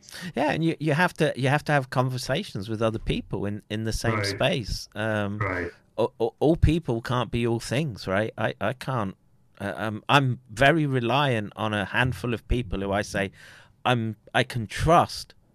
I've got Right, high me too. trust in what they are what they're saying and what their analysis is, Right. Me too. And um, yeah, it's it's I don't know. It, it, that's the way to survive going forward. Now we're we're in a situation where potentially they could switch off the internet, right? Right. Right. And that may be the next big thing that they do. It wouldn't surprise me. Um, you know, because look, we've. uh, the uh, the four horsemen are rampaging, and we've got war, they've got pestilence, um, and I think uh, famine is coming, right? Yeah. But I, I, th- it's not, it's not the, it's not the starve you of bread that's coming. I, th- I think what's coming is the withdrawal of the um, technologies and products that we've become used to through long supply chains, and Yeah. that that will mean things like medicines and uh, uh, uh, and you know the technology to be able to do this and the internet. Yeah, that would be horrifying. Hmm? That's the only uh, crosstalk we have. Excuse me. So, But you know that that's why I'm sort of. you know, pursue the legal angle, right? Right. You, you do it because it leaves a fingerprint, and other people will be perhaps motivated to do it or to become whistleblowers, Right. etc. So that that needs to be done, and the other part is survive, but you don't you don't want you don't want to be seen to be um, again sort of plotting whatever truck bombs or what you know the, Right. the the the stupid stuff that they they want that they Yeah. want it and they they want nothing more than to kick your door in come in 12 of them in all their gimp suits and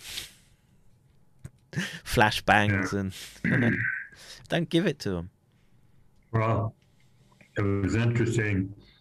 The first time my, well, it was the first time in a long while my wife and I were planning a trip back to the States. And the very day I made reservations to on Qatar to go to uh, Doha to Atlanta, uh, I get a call from my sister and said my ex-wife had called her and said the FBI came out to her house in Washington, D.C and wanted to know everything about my trip. I go, what the hell? How'd they know I was coming, right? So I called FBI in Washington, and they were real close, tight-lipped. They go, how'd you find this out? And I go, my sister told me, right? And they wouldn't tell me anything. So I said to my wife, Watch says something's going to happen when we get to the States. And sure enough, we're in the customs hall, and a man and a woman come walking over. They were FBI agents, right?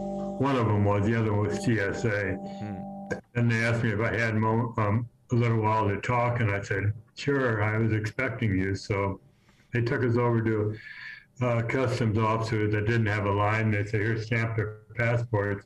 And when the customs guy got in the computer, he looked up at the FBI agent and go, hey, you know this guy's red, don't you? And he goes, yeah, we know him. I didn't know what red meant, but I didn't think it was anything good. But it doesn't sound good room- no, they didn't. they get me in a room. They knew everything about me. They knew what my Facebook groups. They knew what I posted on Facebook.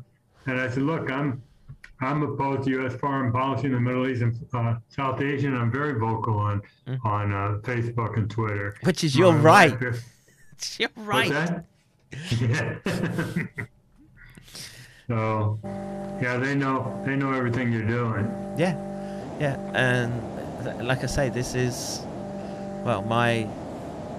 I don't know if I'm right, but I just I, I, I think this is the, the the optimal way to ensure progression, lineage progression, get children through, teach teach children about this system, about the slave system Right. right? That that's that's all we can do. I mean, you know, I'm not a eloquent author like Orwell or uh, Huxley, you know, that can Yeah. sketch out the the the direction that we're going. But I can I can hold a conversation like this. Yeah. Um, you know, we we, Well, you're a good conversationalist and very knowledgeable and intelligent, and I'm glad I get to talk to you, Kevin. Well, uh, uh, likewise for you. It was uh, a pleasure. I, we, it's six a.m. I should probably. Uh, Yeah. What time is it? Holy cow, we've been on for a while. it was a long one, but uh, you know we can uh, explore more. Um, if you've got other people who uh, you think would be interested in talking, I'd, I'd be happy to. It sounds like you know a lot of people. Um, You know, yeah, like you, I've met a lot of people along the way just doing what I'm doing. So Mm. I've got uh, friends in virtual world all over around the world. So, uh, Mm. you know, from Japan, where you're at, to Sweden, to a, an American living in Crimea, Mm. to a guy in Alabama. So I've got a broad cross section of people in various locations that I keep in touch with. They're my sounding boards because my wife knows what I'm doing, knows what I'm saying, Mm. but does doesn't have much of an opinion on on any of it. And, uh, Mm. So I, I use these these guys to talk to and get their opinion on things because they're very knowledgeable and well read on all we've talked about tonight. So uh, Mm. I think you and I are on the right track, Kevin. I, I hope so. I hope so. Yeah, Um, and Yeah. like I say, the focus on explaining technical details. People have to understand the mechanisms of the weapons that are being used. Right? Right. it, it has to be demystified some somehow. right. And, Right. and what you're doing is is critical, right? Um, and you know, I've in the 9/11 space, I'd, I've heard about you. I've seen you talk before. You, you've done very eloquent discussions about the um, the, Well, thank you. the the flight dynamics just to hit the Pentagon. Yeah, Um, yeah. You know, it's And this, you know, the fact about Eddie Shalev and the three instructors is uh, was relatively new to me, and uh, I threw it in the FAA's face and the FBI, and that's what we're doing right now, saying you lied to us, and it's a critical lie. Mm. Mm. So, yeah. Keep keep uh, keep doing what you're doing. Keep, keep on keeping on. you too, Kevin. okay. All right, I will uh, let you go. I hope to. Uh, uh, you've got my Skype now, and um, Yeah, I do. Yeah. if you use if you're using a Zoom app, I'll I will. I'll try and invite you. Yeah, I'll see if I can do that right now. Actually, D- d- y- do you have the Zoom app as a? No, I no, I don't. Oh, okay. I'm Um, on a laptop, and uh, I I don't know. I Oh, find. I find it just better quality than Skype. yeah, Um, but uh, well, I, I'll I'll be in touch. Don't don't worry. And um, okay, and uh, I was just gonna say. I'll get in touch with you on Skype if I got somebody else that's interested. Uh, Mm. There's a a friend of mine. I can't name where he is. He was terminated at UPS because he refused to go through a psychological screening. They fired him for insubordination. Okay, Mm. and he spent five hundred thousand dollars on legal fees trying to win this thing the last eight years, and uh, he might be interested in talking to you because he's all about dark money and uh, what really controls the U.S. political scene. yeah, I'm ha- ha- happy to get happy to get the data, and um, Yeah, you know, if it's a way of getting information out to um, different audience, then uh, well, I, there's a lot of things when I first met him that he wasn't aware of, like AIPAC and uh, Mm. JDL, and he, he didn't realize the influence, but uh, I've kind of destroyed him.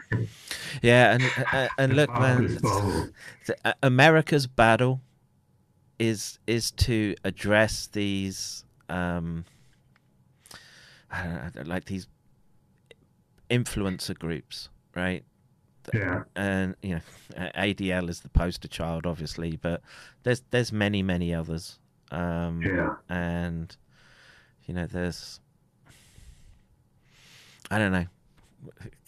Rip that out at the roots, you'd probably solve a lot of problems. All, all Yeah. the uh, what do you call them? Oh, I'm I'm struggling to find the word. The the people that sort of hook on to politicians and are sort of giving them money, and you know the Oh, right. pharmaceuticals do it. All, all, all of them sort of uh, trying to buy influence, right?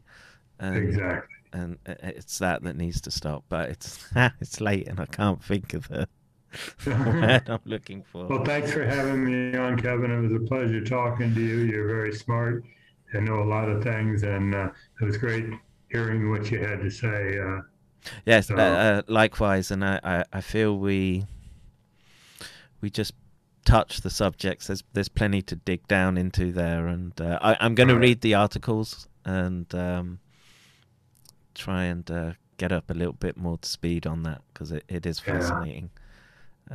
Yeah, if you get if you're ever bored someday, try to read the whole si- website and watch the videos there. It's not that long a read, mm. and the videos aren't that long, but uh, it'll bring you up to speed what we're all about. I mean, d- do you?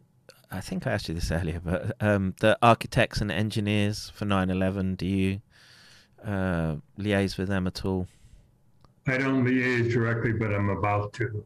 Oh, okay. okay. Are you familiar with Richard Gage? Yes. Yes. Well, he's a I don't. Yeah, he's a friend of mine. I know him. I've been on his program before too. Okay. He really got ripped off. He develops the grassroots effort that attracted 3,600 architects, and they let him go. And uh, Mm. I think he's really miffed about that. But he's over with the lawyers committee right now in some capacity, and he's really very vocal about the issues that he talked about at architects and engineers. So, yeah, Mm. I mean, I, I'd love, to, I'd love to talk to him.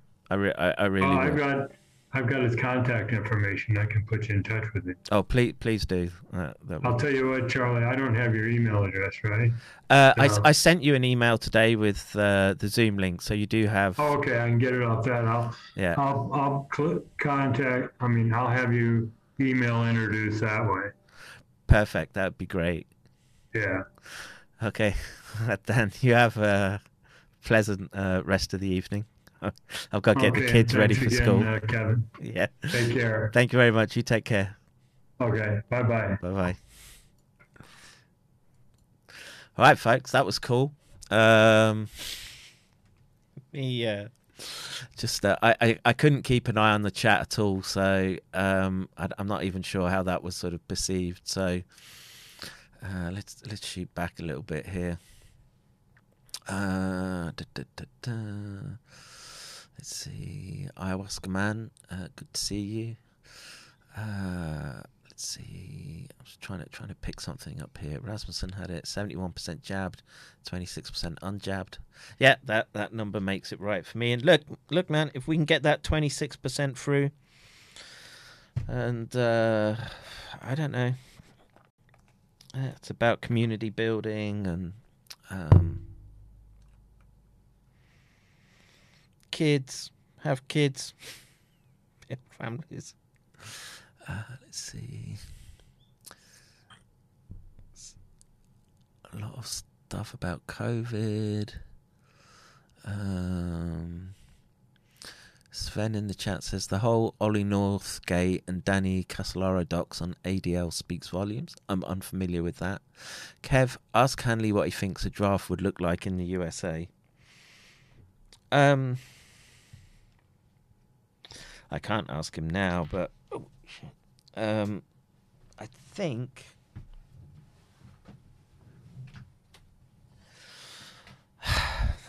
I'm I'm kind of of the opinion that modern modern military systems are so complex that drafting wouldn't work. I, I guess a, a civil draft maybe might be more appropriate. Let's see, oh, Askerman says, luckily I dropped out of college when I did, plus the timing when I found Kev and other guys like JC, Kevin McKernan, Jicky. If I was in school, there's no way I would have discovered these people. Oh, and Mark, yes, of course. Uh, who's Tonic?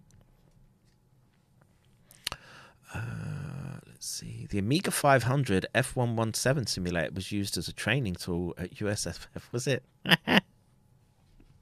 God bless Amiga.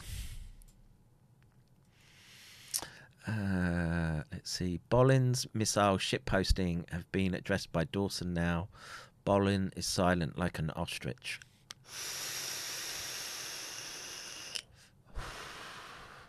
I don't know. Um, Ryan's a, a subject matter expert on 9 11. Um, he's. Uh, I, I like talking to him about it. Let's see. Uh. It's been encouragement to see some of uh, youth staying informed and steadfast. Kudos. I agree. Uh, airplane deniers and virus deniers in the same category. Yeah, and they're, they're a psychological operation designed to muddy the waters. They don't want you understanding the technology. Uh, duh, duh, duh. Let's see. MI6 runs Norwegian BCC. They set on every program. Uh, that I have no doubt. Uh, let's see. I'm trying. I'm tired. It's difficult for me to um, pick this stuff out. Let me just thank whoever was uh, um, sending. I want to say thank you to Sally and uh, big heart to Karma. Much, much appreciated. You have no idea how much uh, those donos help. Um, things are very, very tight at the moment. Um, I was speaking with uh, Rimo today about uh, rodent experiments and her sort of schedule is well it would be february to do something. But we're thinking about it and looking to do it. So i was uh, looking at cages and because i got to get cages. And um, but that's that's kind of moving. So there's some progress there. Uh, duh, duh, duh, let's see. Somehow Taliban in Karachi were never debanked. Uh, they've got Islamic banking, sir.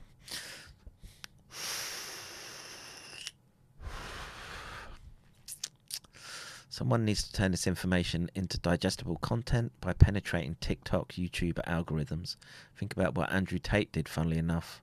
My generation is depressed, angry, and confused. They need a purpose, but someone has to give them the talking points. Um, yeah, uh, look, I wish I wish I had the energy to put them into flashy one minute videos that sort of drop truth bombs. I really I really do, but I just I think the simple fact is the format that I do